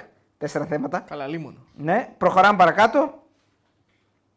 Η ΑΕΚ παίζει, να, παίζει βασικά να κλείσαν, δεν, δεν έχουν ενημέρωση για την ΑΕΚ. Ε, η εθνική με σούπερ δίδυμο Παπαπέτρου Λαριτζάκη. Δεν υπάρχει ΑΕΚ πουθενά, παιδιά. Α. Πρέπει να έχεις μέσα σήμερα. Ναι. Δεν υπάρχει. Δεν υπάρχει. Εντάξει, δεν πειράζει. Το... Μπορεί να βγει με την εφημερίδα η ενημέρωση του αγώνα. Λοιπόν, και φυσικά το, το δέκα πάντα δίνει, και να, δίνει μια έμφαση στους χωρισμούς, τέτοια πράγματα. Χωρισμός βόμβα καλοκαιριάτικα, γιατί το καλοκαίρι δεν χωρίζει ο κόσμος των γνωστών. Ε, στην ελληνική showbiz την πήρε τηλέφωνο on air. Τύχουν τέλους λοιπόν για την Φελίσια Τσάλα Πάτη. Και το γνωστό κομμωτή Μάνο Κοψαχίλη. Oh. Κομο... Να, λέγ... να είσαι κομμωτής και να λέγεσαι Κοψαχίλης. Ε, πρέπει... Κοψαμάλης πρέπει να λέγεσαι, όχι Κοψαχίλης. Βασικά αν είσαι Κοψαχίλης θα, μπορού... θα έπρεπε άνετα να είσαι αριστερό μπακ στον ε... Λέ, δηλαδή, λέ, στο λέ, Μανιλιακό λέ, τουλάχιστον. Λέ, λέ, λέ, Κοψαχίλης. Αλλά άμα είσαι κομμωτής, δηλαδή έχεις το πρώτο συνθετικό πολύ καλά για να γίνεις ναι, κομμωτής, ναι, ναι, ναι. Το κόψα. Ε, όχι, α, ναι. Επίσης τώρα που είπες ε, αυτό το κόψα κάτι, ε, ε, είδα το, το, τα τρία ντοκιμαντέρ στο Netflix, το I Heard versus Depp. Α, το είδα κι εγώ. Αδερφέ μου. Πολύ ε, τα είδες και τα τρία επεισόδια, ναι, εγώ είμαι ναι. στο δεύτερο. Τα ρούφηξα, τα είδα. Φοβερά, ε. Μιλάμε για εκπληκτικό reality. Πότε θα γίνουμε Αμερική, ρε φίλε, να πηγαίνουμε στις δίκες και να βλέπουμε όλα. Τι ωραίο που είναι που όλα είναι, όλα, παντού υπάρχει μια κάμερα. Είναι εκπληκτικό. Mm. Δηλαδή, γιατί δεν το κάνουμε κι εμείς, πραγματικά. Βασικά δεν το κάνουμε. Το πεταράδι στην Λιετζάρ το κάνει. Έχουμε μια κάμερα πάντα μπροστά μας. Παντού, ναι. Σκέφτομαι. Μπείτε και στο μακελιό, λέει ο φίλος. Έχουμε κάτι άλλο να πούμε. Σταμάτα. Ε, η, η, πραγματικά ε, η τελευταία ενημέρωση για ΑΕΚ είναι ε, ΑΕΚ Αντβέρπ ενδεκάδες αναμέτρηση πριν τρεις ώρες. Εντάξει, ρε παιδί μου, δεν δίνουμε έμφαση στις ομάδες της Αθήνας. Τι να κάνουμε. Mm. Είμαστε, είμαστε, είμαστε αυτό που είμαστε. Εντάξει, ναι. Αδέρφια μας στο Μέτροσπορ. Έτσι, στο Μέτροσπορ έχουμε φίλοι. Έχουμε κάτι να μπω Μαρμίτα Sports, κάτι που μπορεί να έχει ενημέρωση. Ε, όχι. όχι. Λοιπόν, Αριστοτέλη, όταν έπαι, σαν παίκτης μπάσκετ στο παιδικό και στο εφηβικό, αδερφέ, και άνδρικο έχω παίξει. Ε, δεν σου τη ζουνιάζει παγιάνο προπονητής σου, σε έβαζε στο τέλος της δεύτερης περίοδου, ενώ στο υπόλοιπο μάτς δεν σε είχε χρησιμοποιήσει καθόλου. Για, το για έκανε ο Τούρις. Γιατί το είχαν στείλει και το, το μεσημέρι, το απόγευμα, τι ήταν το απόγευμα τα παιδιά, να το ρωτήσουμε στον Μπόγκρι, αλλά ξέχασα. Επειδή το σήκωσε να τον βάλει για κάποια δευτερόλεπτα στο τέλος τον Μποχορίδη και ήταν πολύ. Δεν ήταν και τον Μποχορίδη. Ο Χατζητάκης ήταν, έπαιξε τρία δευτερόλεπτα. Και ο Μποχορίδης έπαιξε κανένα από επτά οχτώ λεπτά σε όλο το μάτς. Ο Χατζητάκης έπαιξε τρία δευτερόλεπτα και μετά δεν ξανάπαιξε ποτέ. Τώρα εντάξει, παιδιά. Σε αυτό το, σε αυτό το επίπεδο δεν μπορείς να είσαι τώρα. Ξέρω εγώ, εντάξει, να okay, σε πειράξει λίγο. Εντάξει, τώρα στα παιδικά φυσικά νευρίαζες, μετά σου φεύγε, μετά. Ήτανε όλα τα συναισθήματα ήταν έντονα, ήσουν και μικρό παιδί. Δηλαδή, ήμουν, όλοι ήμασταν δεκαπέντε δεκαέξι χρονών, δεκατέσσερα. Λοιπόν... Ο λαός απαιτεί best of από live Μπόγρι. Ναι, καλό. Πρέπει να γίνει αυτό. Το ντοκιμαντέρ είναι Heard βι ες Depp, νομίζω. Όχι, έτσι λέει. Depp βι ες Heard. Τέλος πάντων, ναι. ε, καλά τώρα. Γιατί, μαλάκα, τι διόρθωσες τώρα. Όχι, όχι, ο Depp είναι. Μαλάκα, να σου πω κάτι. Σε όλο το ντοκιμαντέρ αυτό καταλαβαίνεις. Εκτός έδρας είναι. Όχι, σε όλο το ντοκιμαντέρ καταλαβαίνεις ότι η άλλη δεν είχε ούτε μία πιθανότητα να κερδίσει τη δίκη. Αφού κάνει τη μία μαλακία με την άλλη. Ναι, αλλά πήγαινε στο δικαστήριο και ο άλλος πήγαινε στο δικαστήριο και κοιμόντουσαν έξω για να το χαιρετήσουν, για να το δουν. Και οι άλλοι πήγαινε στο δικαστήριο και τους κάνανε ου. Είχε κερδίσει την κοινή γνώμη, ναι. Αλλά αυτό είναι. Το ντοκιμαντέρ. Ψεύτρα, ψεύτρα τη φωνάζανε απ' έξω. Θέλει να μας δείξει όμως και αυτή την οπτική γωνία πόσο σημαντικό ρόλο έπαιξε η κοινή γνώμη στην ετοιμιγορία. Γιατί πόσο. Σωστό. Πόσο Σωστό. Οι ένορκοι να μην επηρεαστούν από ναι, όλο αυτό, ρε φίλε. Ναι, γιατί υποτίθεται γινούσαν σπίτι τους και τα χρόνο κλειστά και δεν μαθαίνανε. Klein mine on the line που δεν να, μαθαίνανε. Ορίστε, ρε φίλε. Ο Μποχορίδης μπήκε κρύος για ένα λεπτό στο τέλος της δεύτερης περίοδου, άσχετα από το πόσο έπαιξε το δεύτερο μήχρονο. Αυτό θυμόμουν. Το είχε στείλει γιατί τον βάζει στο τελευταίο λεπτό χωρίς να έχει παίξει καν καθόλου. Αυτό, αυτό είχε πει ο φίλος τώρα. Εντάξει. Καλά, δεν στέκει αυτό. Δεν στέκει, συμφωνώ. Δεν στέκει αυτό, γιατί παιδιά... μπορεί να τον βάλει για να πάρει φάουλ, να κάνει. Δεν ναι. στέκει αυτό. Παιδιά, πρέπει να είσαι έτοιμος να παίξεις. Τι πάνω να πει, έβαλε κρύο και να... δεν έχει να λέει αυτό. Ο άλλος θέλει ρε μαλάκι σπίτια, δεν έχετε όλη μέρα εκπομπές βαράτε. Καλά, ισχύει αυτό. Καλά, φεύγουμε σε λίγο, αδερφέ, μην νομίζεις. ε, και στο. Πάντως να... έχει. Ρε, ξέρεις τι μου κάνει εντύπωση για το τέτοιο, για, για το ε, ντοκιμαντέρ. Πόσοι έχουν ηχογραφήσει τις φάσεις που την ε, κάνουν expose αυτήν. Εκεί με τη... που το χτυπάει. Τα ηχογραφεί ο Ντέπ, λογικά. Ναι, ρε φίλε, είναι ένα μήνα μετά που παντρεύτηκαν όμως. Θα μου πεις και ο Γκλέτσος ε, χώρισε μια εβδομάδα μετά που παντρεύτηκαν. Εδώ η άλλη έστησε το κινητό, ρε φίλε, επειδή ο άλλος ήταν σούρα. Ναι, και το, το, το κινητό λέει, μην γράφεις, μη, μη γράφεις, μη γράφεις. Ρε φίλε, εντάξει, να σου πω κάτι. Άμα δω κι εγώ εδώ ότι οι άλλοι με, με τέτοιο, είμαι σούρα, ας πούμε, και, και με, μου έχει στήσει το κινητό και πάνω μου στήσει μια παγίδα, και εγώ θα εκνευριστώ. Δεν θα εκνευριστείς. Δηλαδή, τώρα είναι δυνατόν. Ναι, εγώ δεν μπορώ να καταλάβω πώς παντρεύτηκαν και μετά από ένα μήνα άρχισαν να. Δηλαδή δεν είναι λίγο. Εντάξει, άμα είναι σάικο η σχέση τελείως. Φαινόταν, mm. η σχέση είναι σάικο τώρα, εντάξει. Δηλαδή, εγώ δεν μπορώ να φάω ότι αυτός ο τύπος δεν έχει κάνει χαζομάρα. εκατό τοις εκατό έχει κάνει χαζομάρα. Δηλαδή κάτι ναι, τη έχει κάνει, ναι, δεν μπορεί. Το βλέπω με τη Δέσποινα και μου λέει τι πιστεύεις ότι έχει γίνει. Σίγουρα έχει και γίνει κάτι. Λέω και οι δύο έχουν κάνει. εκατό τοις εκατό μα... άρρωστη σχέση. Μαλακίες και οι δύο έχουν κάνει. Ναι. Αλλά ο ένας είναι ο Ντέπ, η άλλη είναι, η άλλη είναι η Χέρτ που δεν την ξέρει τη μάνα της. Ναι. Αυτή πήγε να το παίξει μητού ναι, θύμα, ενώ δεν ναι, ήταν. Να εκπροσωπήσει το κίνημα ναι, και τα λοιπά. Ενώ δεν ήταν, ενώ γιατί δεν ήταν. Αν ήταν στην πραγματικότητα θα είχε βγει. Αφού αυτή δεν έδερνε. Στο τέλος τέλος εκεί καταλήξαμε. Και τη πήρε και τα λεφτά. Λέτε για μια σειρά για την οποία δεν έχουν δει το ένα τοις εκατό από τους θεατές. Και έχουν πει τα πάντα. Αν μπορείτε να πείτε για κάτι άλλο το οποίο να μην διώξει όλο τον κόσμο τώρα. Καλά, αυτό έχει γίνει αδερφέ. Δεν το λέει αυτό, το λέει. Δεν το έχει δει, δεν το διαβάζει. Α, εσύ το λέει. Ναι. ε, ναι, να σου πούμε για μια δίκη που έχει γίνει και ξέρεις ε, το αποτέλεσμα. Δεν σπολάρουμε, δεν είναι δεδομένο, δίκη, ντοκιμαντέρ είναι. Στο τέλος την πλάκωσε, κάτι είπε. Τι στο τέλος. Αυτά δημοσιεύτηκαν, δεν είναι κρυφά. Α, εγώ να πω απλά ότι. Οκ, okay, να το πω αυτό και θα τελειώσω. Δεν θα πω κάτι άλλο. Συγγνώμη κιόλας που κάνουν την εκπομπή μας. Έτσι, συγγνώμη. Ε, να πω απλά ότι αυτός ο τύπος τόσο. Από τα βίντεο που έλαβαμε έτσι και την συμπεριφορά του και τις φωτογραφίες. Καλά, και το άλλο με τις φωτογραφίες. Τον έβγαζε φωτογραφίες για άλλη να με κάθε τρεις και λίγο. Δεν έφτασε μέχρι εκεί. Αλλά πες το, δεν έχω δεν τα είδες. Στο δεύτερο επεισόδιο είμαι ακόμα. Ε, μαλάκα, αυτά τα ρουφάς κατευθείαν. Μπαμπαμ, τρέπισε τα άκια. Τρεις ώρες πότε ήταν έλεος. Έβαλα σοκατάνο. Λοιπόν. Ε, πήγα κατευθείαν στην μυθοπλασία. Όχι στο reality. Με κέρδισε η μυθοπλασία. Το reality είναι ξεπέραστο. Το ξέρω. Για πες τον έβγαζε φωτογραφίες. Τον έβγαζε φωτογραφίες όταν αυτός ήταν τάπα, ρε παιδί μου. Α, για να του. Όταν ήταν lost, τελείως. Α, ξέρεις που. Συγγνώμη λίγο. Εκεί που τα πήρε αυτός είναι ότι δεν υπέγραφε προγαμιαίο συμβόλαιο. Και μεταγαμιαίο συμβόλαιο. Δεν τα υπέγραφε. Δεν τα υπέγραφε. Εκεί τρελάθηκε αυτή. Του γύρισε. Λέει έτσι είσαι. Θα μεθάσει και θα σε βγάζει φωτογραφίες. Τον έβγαζε φωτογραφίες συνέχεια, πήγαινε διακοπές και εγώ και αυτός. Πάλι έπινε ή της κατά έπαιρνε, ξέρω εγώ, ήταν τάπα, κοιμόταν στην καρέκλα, κοιμόταν όρθιος γενικά. Ναι. Εκεί οι άλλοι τον έβγαζε φωτογραφίες. Αλλά πολλές, δηλαδή τρεις-τέσσερις έδειξαν σίγουρα. Αυτό πάνω να πει ότι έχει σχέδιο, ρε φίλε. Α, τις έδειξαν. Τις έδειξαν, ναι. Βέβαια, έχει σχέδιο. Δηλαδή το έχει ενορχιστρώσει όλο στο μυαλό σου ότι κοίτα να δεις, έχω το βιντεάκι μου, έχω τις φωτογραφίες μου, τον έχω στήσει για τα καλά. Απ' την άλλη βέβαια. Για τον Ντέπ λέμε. Για τον Ντέπ βι ες Heard. Ναι. Λοιπόν, απ' την άλλη βέβαια, όταν ένας τύπος είναι τόσο τάπα όλη την ώρα, ναι. ε, κάτι έχει κάνει, ρε φίλε. Ε, δεν μπορεί, ρε φίλε. Κάπου κάτι τώρα σήκωσε χέρι, την έβρισε. Κά, σίγουρα, κάτι έκανε. Ρε. Δεν μπορεί. Ρε. Δεν μπορεί. Ο... Καλά, τώρα δεν το ξέρουμε. Ε, αλλά σίγουρα, και, εγώ, οι δύο, υποθέτω, σίγουρα υποθέτω. Και οι δύο κάτι έχουν κάνει. Ναι, και οι δύο. Δεν είναι, είναι μια άρρωστη σχέση, όπως το λες. Καλά, η τύπισσα είναι φαίνεται τέρμα σάικο. Μιλάμε, είναι creepy. Τώρα η φάση είναι. Εμέ, εμένα, να ξέρεις, μ' αρέσει πάρα πολύ. Σ' αρέσει. Ε, μ' αρέσει τρελά το ξύρισμα εδώ πέρα που έχει. Σ' αρέσει. Το ε? Μαλλί αυτό τρελαίνει. Με τρελαίνει αυτό. Αλλά και είσαι άρρωστος. Αλήθεια, δεν σου κάνω πλάκα. Δεν σου κάνω να φύγω, με καρφώσει. Μπεταράδες Action είκοσι τέσσερα θα έχει φέτος. Όχι, φίλε, δεν θα έχει φέτος. Μπεταράδες Action είκοσι τέσσερα. Ναι, όχι, δεν διαβάζω όλο κάρφωμα. Ε, το έβλεπα χθες. Το έβλεπα. Όχι, σήμερα το πρωί. Πώς κάνω. Το έβαλα. Μαλά, έχει πρέπει να το είδα εφτά φορές.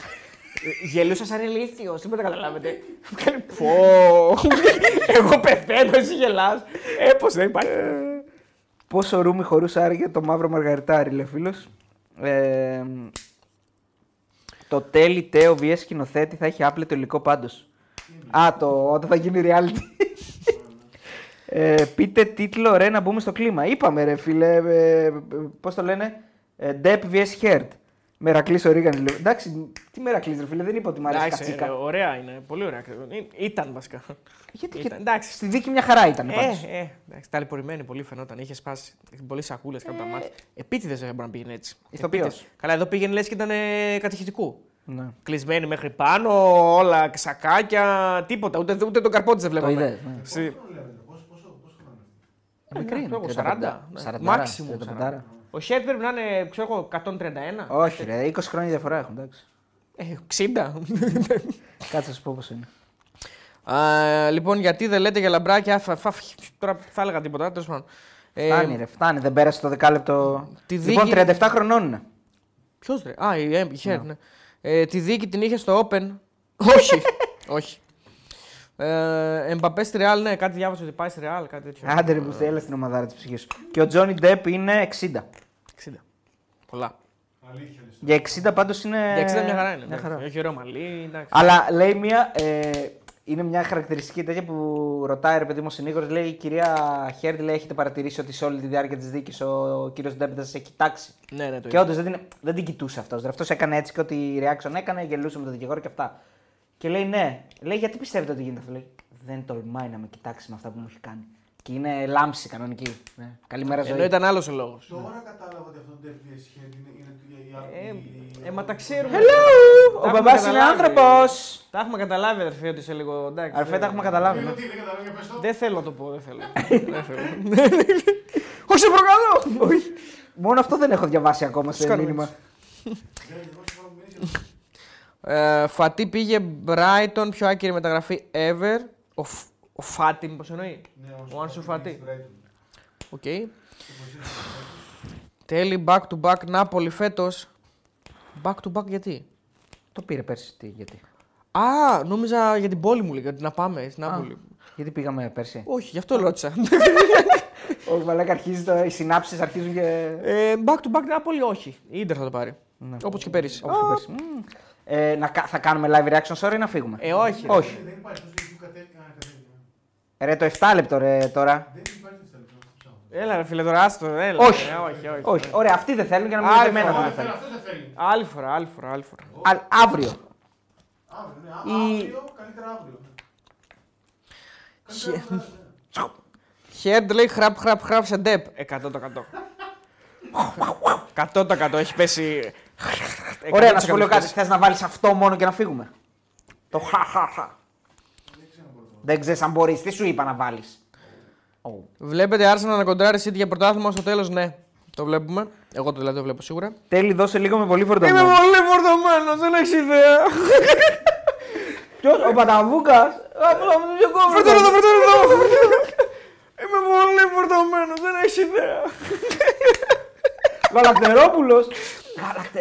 Γαλακτερός πρόεδρε. Αυτό είναι, αυτό είναι τέλος πάντων. Ποιος, Παταβούκας, φορτώνω το, φορτώνω το. Αφού τα έβγαλα, τα ζούσα και δεν τα πίστευα. Εκπληκτική συνέντευξη. Αφού το θέλετε, ρε μαλάκες, βάλτε το, λέει ο φίλος. Το θέλουμε, αλλά εδώ πέρα ο σκηνοθέτης δεν μας κάνει τη χάρη. Λουκάκου, να πω. Του εύχομαι να τι να πω. Του εύχομαι τα καλύτερα από τη μία και από την άλλη του εύχομαι να βρει ζεστές παντόφλες σπίτι. Γιατί ρε. Τώρα πηγαίνει στη Ρώμα, είναι δυνατόν. Γιατί δεν πάει στη Ρώμα, ρε φίλε. Για το Θεό. Υποτίθεται μας έχεις πουλήσει ότι είσαι Ίντερ και ότι αγαπάς την Ίντερ και εγώ ήθελα να γυρίσω στην Ίντερ. Δεν τον κράζατε πέρσι όμως. Αφού ήταν, ήταν άθλιος, τι να κάνουμε. Πάει στο τελικό Champions League. Τελικό, παίζω το τελικό Champions League. Μετά το Μουντιάλ το οποίο έχει κάνει έτσι. Ο Λουκάκου το οποίο το έχει χάσει, τα έχει χάσει σε κοινή αιστεία. Τα έχει, έχει κάνει κάτι όργια. Αν θυμάμαι καλά. Με τον Λουκάκου. Μαλάκα, sorry. Έχει στείλει ένας. Ο Biology τριάντα, μην τζακώνεστε ρε μαλάκες και πέντε μακαρονάδες. Ναι ρε φίλε, εντάξει. Ρε μαλάκες, μην τζακώνεστε. Ρε μαλάκες. Λοιπόν, αύριο έχουμε live στις έντεκα και μισή. Η καλύτερη ιστορία είναι μια άλλη βέβαια, με τα χρυσά αρχίδια. Ναι, ναι, η καλύτερη ιστορία. Δεν μας την έχει πει αυτή. Μας την είπε ρε. Live μας την είπε. Α, ναι, μας την είπε, ναι, σωστά, σωστά. Ρε εσείς με δύο πόντους. Λοιπόν, είμαστε έτοιμοι. Θα κάνουμε live reaction. Όχι, λίγο έτσι, λίγο μια γεύση. Λίγο έτσι. Ωραία, αύριο το λόγο. Πάμε, πάμε, πάμε. Λίγο, βάλε λίγο live reaction. Πάμε, Αρτέμι. Και φεύγουμε. Αύριο έντεκα και μισή ώρα έχουμε. Χαστούκια και κοτσέρ μπροστά τους. Χαστούκια. Όποιος έχει βγάλει οτιδήποτε χαρτί για μένα. Έχει πρόβλημα. Έχει θέμα φίλη. Το κάνει και έχει θέμα φίλη. Το βάλετε ως όδηση εκατομμύρια. Γιατί υπάρχει εμβολία, κατάλαβε. Μιλάει για ομόλογα, μετοχές και καταθέσεις. Ήρεμα, όταν κανείς δεν τον ρωτάει. Όταν κανείς δεν τον ρωτάει. Όταν απαντήσει σε εύλογα ερωτήματα, ο κύριος Αρτέμις Ώρας αποκαλύπτεται σε όλο του το μεγαλείο. Τώρα, εγώ μπορώ να κόψω αύριο το πρωί, να συμφωνήσω με την Ελλάδα και να σκόψω ένα εξακοσάρι. Μπορώ να κάνω ό,τι θέλεις. Μπορώ να μου βάλεις μέσα στο λογαριασμό μου κάτι. Δεν μπορούμε να σου βάλουμε τίποτα. Τίποτα χαστούκια. Επειδή έρχεται κάτι. Δεν το ξαναπώ. Τι με τα χαστούκια, χαστούκια. Λέει αυτό το οποίο ισχύει. Δηλαδή δεν υπάρχουν άνθρωποι που λένε δεν με ενδιαφέρει εμένα τι γίνεται με τον άλλον. Εάν πάμε στο ατομικό κομμάτι, χαστούκια μπορεί να σου δώσω. Μόλις το πεις. Εάν πάμε στο ατομικό κομμάτι, χαστούκια μπορεί να σου δώσω. Μόλις το πεις. Αυτό δεν πρέπει να το βάλουμε σε κινητό να χτυπάει. Εάν πάμε στο ατομικό κομμάτι, χαστούκια μπορεί να σου δώσω. Μόλις το πεις. Θα τα κάνεις άμα γίνεις πολιτικός αρχηγός. Δεν ακούς. Κλωτσές μπορώ να σε φουσκώσω. Και κλωτσές. Θα τα κάνεις άμα γίνεις πολιτικός αρχηγός. Θα τα κάνεις άμα γίνεις πολιτικός. Κλωτσές μπορώ να σε φουσκώσω. Χαστούκια και κλωτσές, μόλις λες. Εγώ τα θέλω για πάρτι μου. Πάρε βρέστα! Εγώ τα θέλω για πάρτι μου. Ρόιτρε γεμάτη. Πάρε βρέστα! Και ξυλοδαρμούς και μηνύσεις κάθε φορά που το ερώτημα δεν. Θέματα και πάει λέγοντας κτλ. Έχει να κάνει φορολογική δήλωση τρία χρόνια. Και πού το ξέρετε εσείς πόσο το έχω κάνει. Διαφορία το λέει. Δώσε μου το χαρτί. Ποιο χαρτί. Δώσε μου έγγραφο την εφορία ότι λέω ότι έχω να κάνω την εφορία. Δεν έχω έγγραφο, σε ρωτάω. Παιδιά! Και βάζει για κανένα στην εφορία. Έχεις. Όχι, έχω είκοσι επτά δισεκατομμύρια. Χρέος. είκοσι επτά δισεκατομμύρια. Η εφορία της Πάτρας λέει ότι χρωστάς δώδεκα χιλιάδες. Να μου το φέρετε γραφτό. Ένας άνθρωπος ο οποίος μιλάει για μια μεγάλη περιουσία. Δηλώνει το δύο χιλιάδες δεκατέσσερα στην εφορία είκοσι χιλιάδες και όλα και όλα. Να μου φέρετε χαρτί, δεν ξέρω τι λέτε. Ό,τι λέτε είναι ψέματα. Ωραία, αυτή είναι η φορολογική σου δήλωση. δύο χιλιάδες δεκατέσσερα. Όχι, δεν είναι αυτή, αυτό είναι ένα ψεύτικο χαρτί. Ανυπόγραφο. Πάντα λίγο πώς. Δεν έχω δει υπογεγραμμένη φορολογική δήλωση. Είναι ανυπόγραφο αυτό. Και το έχει ψωμία, γιατί λέει αυτός που το έχει κάνει. Όχι, δεν είναι αυτή, αυτό είναι ένα ψεύτικο χαρτί. Ανυπόγραφο. Όλα αυτά είναι γελιότητες. Αυτά είναι εγκάθετοι κερατάδες. Που τους, να μην πω τι κάνει και η γυναίκα τους. Γράφει εδώ πέρα. Καταθέσει το εν τω μεταξύ, πάντα λίγο. Το βλέπαμε πάνω και λέει: άμα είναι η γυναίκα αυτός που το έδωσε. Ναι, ναι, ναι. Αφαιρεί τις γυναίκες τελείως από τη συζήτηση. Είναι σίγουρο το έχει δώσει άντρας. Είναι σίγουρο ότι είναι άντρας. Οκ. Και έχεις μηδέν. Σας λέω: δεν αναγνωρίζω το χαρτί. Να συνεχίσω να μιλάω για το χαρτί σας. Σας λέω: αυτός που έδωσε το χαρτί, η γυναίκα του έχει πρόβλημα. Γιατί δεν κάνεις μήνυσης σε αυτούς οι οποίοι βγάλαν τα χαρτιά. Ποιος σας έδωσε το χαρτί, δώσε μου το όνομα. Ποιος έδωσε το χαρτί, θα του κάνω μήνυση τώρα. Δηλώνεις λοιπόν ότι αυτή είναι η δήλωσή μου. Θα σε ρωτάω. Δεν επικοινωνούμε. Επικοινωνούμε μια χαρά και σε ρωτάω. Είναι ή δεν είναι. Όποιος έχει βγάλει οτιδήποτε χαρτί για μένα, έχει πρόβλημα οικογενειακό, ψυχολογικό και έχει θέμα φίλου. Έχει δεν ξέρει τι είναι. Από εκεί και πέρα. Αν μου δηλώσεις εδώ ότι αυτή είναι η δήλωσή σου, μου το δίνω, σου κάνω μήνυση αύριο. Να βρεις τις παλιές του συνεργάτες του. Πριν από λίγα χρόνια έβγαζε, δεν τα έβγαζε πέρα, δουλεύοντας σε παιδότοπο μαζί με τη γυναίκα του, στην οποία ήταν συνέτερος. Έχεις εδώ πέρα τον πρόεδρο της Ενιαίας Συνέλευσης και μου λες να απαντήσω στον κάθε κερατά. Κάνε ό,τι θέλεις. Πες σε ό,τι γουστάρεις. Τώρα, τα εξακόσια. Πώς θα κυρώσεις τα εξακόσια. Πώς θα κυρώσεις, μου εκνευρίζεσαι όμως. Και πώς θα κυρώσεις, όμως και δεν μ' αρέσει. Ένας άνθρωπος ο οποίος έχει πολλά πράγματα να κάνει μπροστά του, μου εκνευρίζεται εύκολα. Μα εξήγησέ μου να καταλάβουμε. Νευρικούλης σε βλέπω. Εδώ αρχίζει ο Σφρέντερ πλέον και έχει πάρει κάτι φόρμα. Δεν υπάρχει λόγος. Στον κόβερνο screen, μόλις ακούς αυτό. Πες για τις παλιές μου γκόμενους, πες μου για ό,τι έχω κάνει. Ό,τι διάλογο θες να πεις. Ό,τι και να. Πώς θα ακυρώσεις τα εξακόσια, πώς θα ακυρώσεις τον παγκόσμιο πλούτο, πλούτο των Ελλήνων, πώς θα ακυρώσεις τις αποφάσεις. Δεν τα ακυρώσα αυτά. Το είπαμε και να συμφωνήσουμε. Ένας άνθρωπος ο οποίος είναι μπροστά μου και μου λέει. Όλα αυτά είναι γελιότητες. Το σημειώνω. Εκεί θυμίζει Τζόρντα που λέει γράφω πιγκουίνο. Για μερικά ψωροχιλιάρικα στα δικαστήρια με το συνέτερό του από το παρελθόν στην Πάτρα και δεν πας να του πετάξεις τα λεφτά στη μούρη και να του πεις με απασχολείς. Εγώ κάνω. Ο άνθρωπος που είχες μαζί στον παιδότοπο. Το διαβάζεις στις εφημερίδες και εσύ γιατί ενημερώνεις. Θα σου κάνω μήνυση για αυτό που είπες. Να μου κάνεις. Αλλά απάντησέ μου. Θα σου κάνω μήνυση για αυτό που είπες. Να μου κάνεις. Αλλά απάντησέ μου. Δεν σου απαντάω τίποτα. Θα σου κάνω μήνυση και θα δεις το δικά μου. Μάλιστα. Σαν να καμακώνει ψάρι.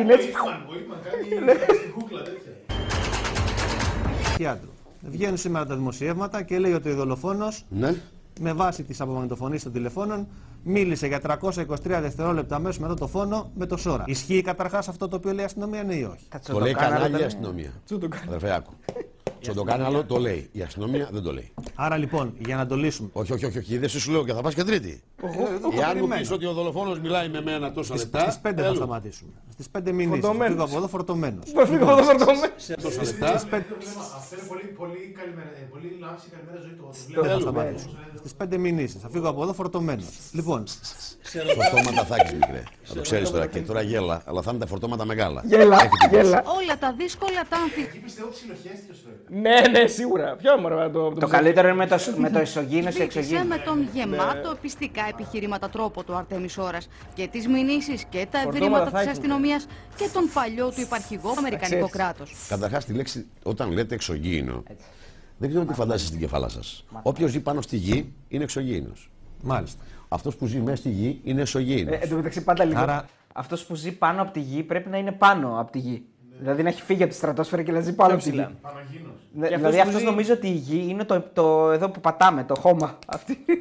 Δηλαδή άμα μπεις μέσα στο χώμα, είσαι κάτω από τη γη. Και το εσωγήινο είναι μόνο ο νεκρός. Ο νεκρός είναι εσωγήινο. Ήταν κάποιοι που ζούσαν την επιφάνεια και πάνω. Δεν ξέρω τι λέει, αυτά τα λες εσύ. Το βίντεο δεν υπάρχει τέτοιο. Με το δίδωσα. Και λοιπόν την τεχνολογία την πώλησε στους Αμερικανούς και στον Ομπάμα συγκεκριμένα με ένα συμβόλαιο και ο Ομπάμα το έδωσε τρία τρία. Μα καλά να απαντήσω από λόγια τεχνολογία, να απαντάω στην κάθε γελιότητα του κάθε κάθε του. Γελιότητα λοιπόν. Γελιότητες λοιπόν. Γελιότητες. Το λύσα. Γράφω. Γελιότητα λοιπόν το λύσα. Φάλα και είναι η κορυφαία απάντηση ever που έχει γίνει από το μεσογράφο. Γελιότητες, το σημειώνουν. Το βάλαμε αυτό, το πήραμε αυτό, το βάλαμε. Γελιότητα απάντηση. Το σημειώνουν. Είναι λες και ακολουθεί το σενάριο στο γελιότητα του κάθε κάθε του. Επί της ουσίας απάντηση. Τι διαφορά είναι ένας χριστιανός από έναν Εβραίο, αφού όλο το σόι εκεί μέσα στο κησία μου είναι το εβραϊκό. Δεν έχει πάρει κάτι φορά. Όλο το σώμα των Εβραίων, δεν είναι εκεί μέσα. Για τους Παραολυμπιακούς. Να πας να τη χειροκροτήσεις, να της δώσουν μετάλλιο για ποιο, για την αναπηρία της. Καταλαβαίνεις τι μου λες. Το παραολυμπιακή. Το παραολυμπιακή. Δεν είναι το ίδιο με το παράνομος. Ο νόμος είναι αυτός και ο παράνομος είναι αυτός. Οπότε οι Ολύμπιοι αγώνες είναι αυτοί και οι Παραολυμπιακοί είναι αυτοί. Ούτε αυτοί βλέπετε τη διαφορά. Καθόλου έτσι. Καθόλου, έτσι. Μόνο σας κάνει καμία εντύπωση. Μόνο εμένα. Δηλαδή ανακάλυψα τον τροχό εγώ τώρα. Και ξανά. Γελιότητα λοιπόν, το σημειώνω. Γράφω γελιότητα. Λοιπόν, παιδιά, αυτό, αυτοί ήμασταν. Λοιπόν, σας κάναμε και το, το χατήρι. Έτσι. Χαστούκια μόνο μπορείτε να φορτώσετε κι εσείς. Ε, θα, το, θα τα φάμε κι εμείς από τώρα. Φορτώματα θα έχεις μικρά. Και τα φορτώματα θα είναι μεγάλα. Λοιπόν, λοιπόν ε, α, αυτό γιατί το... Α, ναι, σωστά, ακούγαμε κάτι. Λοιπόν, παιδιά, ευχαριστούμε πάρα πολύ και σήμερα. Έχουμε τρεις χιλιάδες άτομα μέσα που δεν λένε να μας αφήσουν να φύγουμε, να πάμε να ξεκουραστούμε. Ε, να πάμε να ξεκουραστούμε. Αύριο έχουμε live. Τι ώρα παίζει ο Ολυμπιακός, εννιά και μισή. Νομίζω εννιά και μισή, ναι. Ε, αύριο έχουμε live έντεκα και μισή ώρα με τα παιχνίδια του Ολυμπιακού και του ΠΑΟΚ. Ε, και ξανά έχουμε live την Παρασκευή για την Εθνική. Παίζει η Εθνική, ναι. Ε, το Σάββατο δεν έχουμε τίποτα. Ο Ολυμπιακός παίζει εννιά. εννιά, άρα έντεκα έχουμε live αύριο. Ε, και ο ΠΑΟΚ παίζει οκτώ και μισή. Άρα έντεκα. έντεκα η ώρα το live αύριο, κερδίζα μια ώρα. Παράτηση δεν θα έχει αύριο με τίποτα. Ε, ούτε σήμερα τι χθες. Ναι. Ε, οπότε δεν έχουμε να πούμε κάτι άλλο. Όχι, δεν έχουμε. Παιδιά, είμαστε λίγο λιώμα. Πάμε λίγο, πάμε να πάρα πολύ. Πάμε να ξεκουραστούμε. Όλη μέρα live. Και τα λέμε αύριο στις έντεκα η ώρα, φιλιά. Και έχουμε live Παρασκευή και έχουμε και δύο την Κυριακή.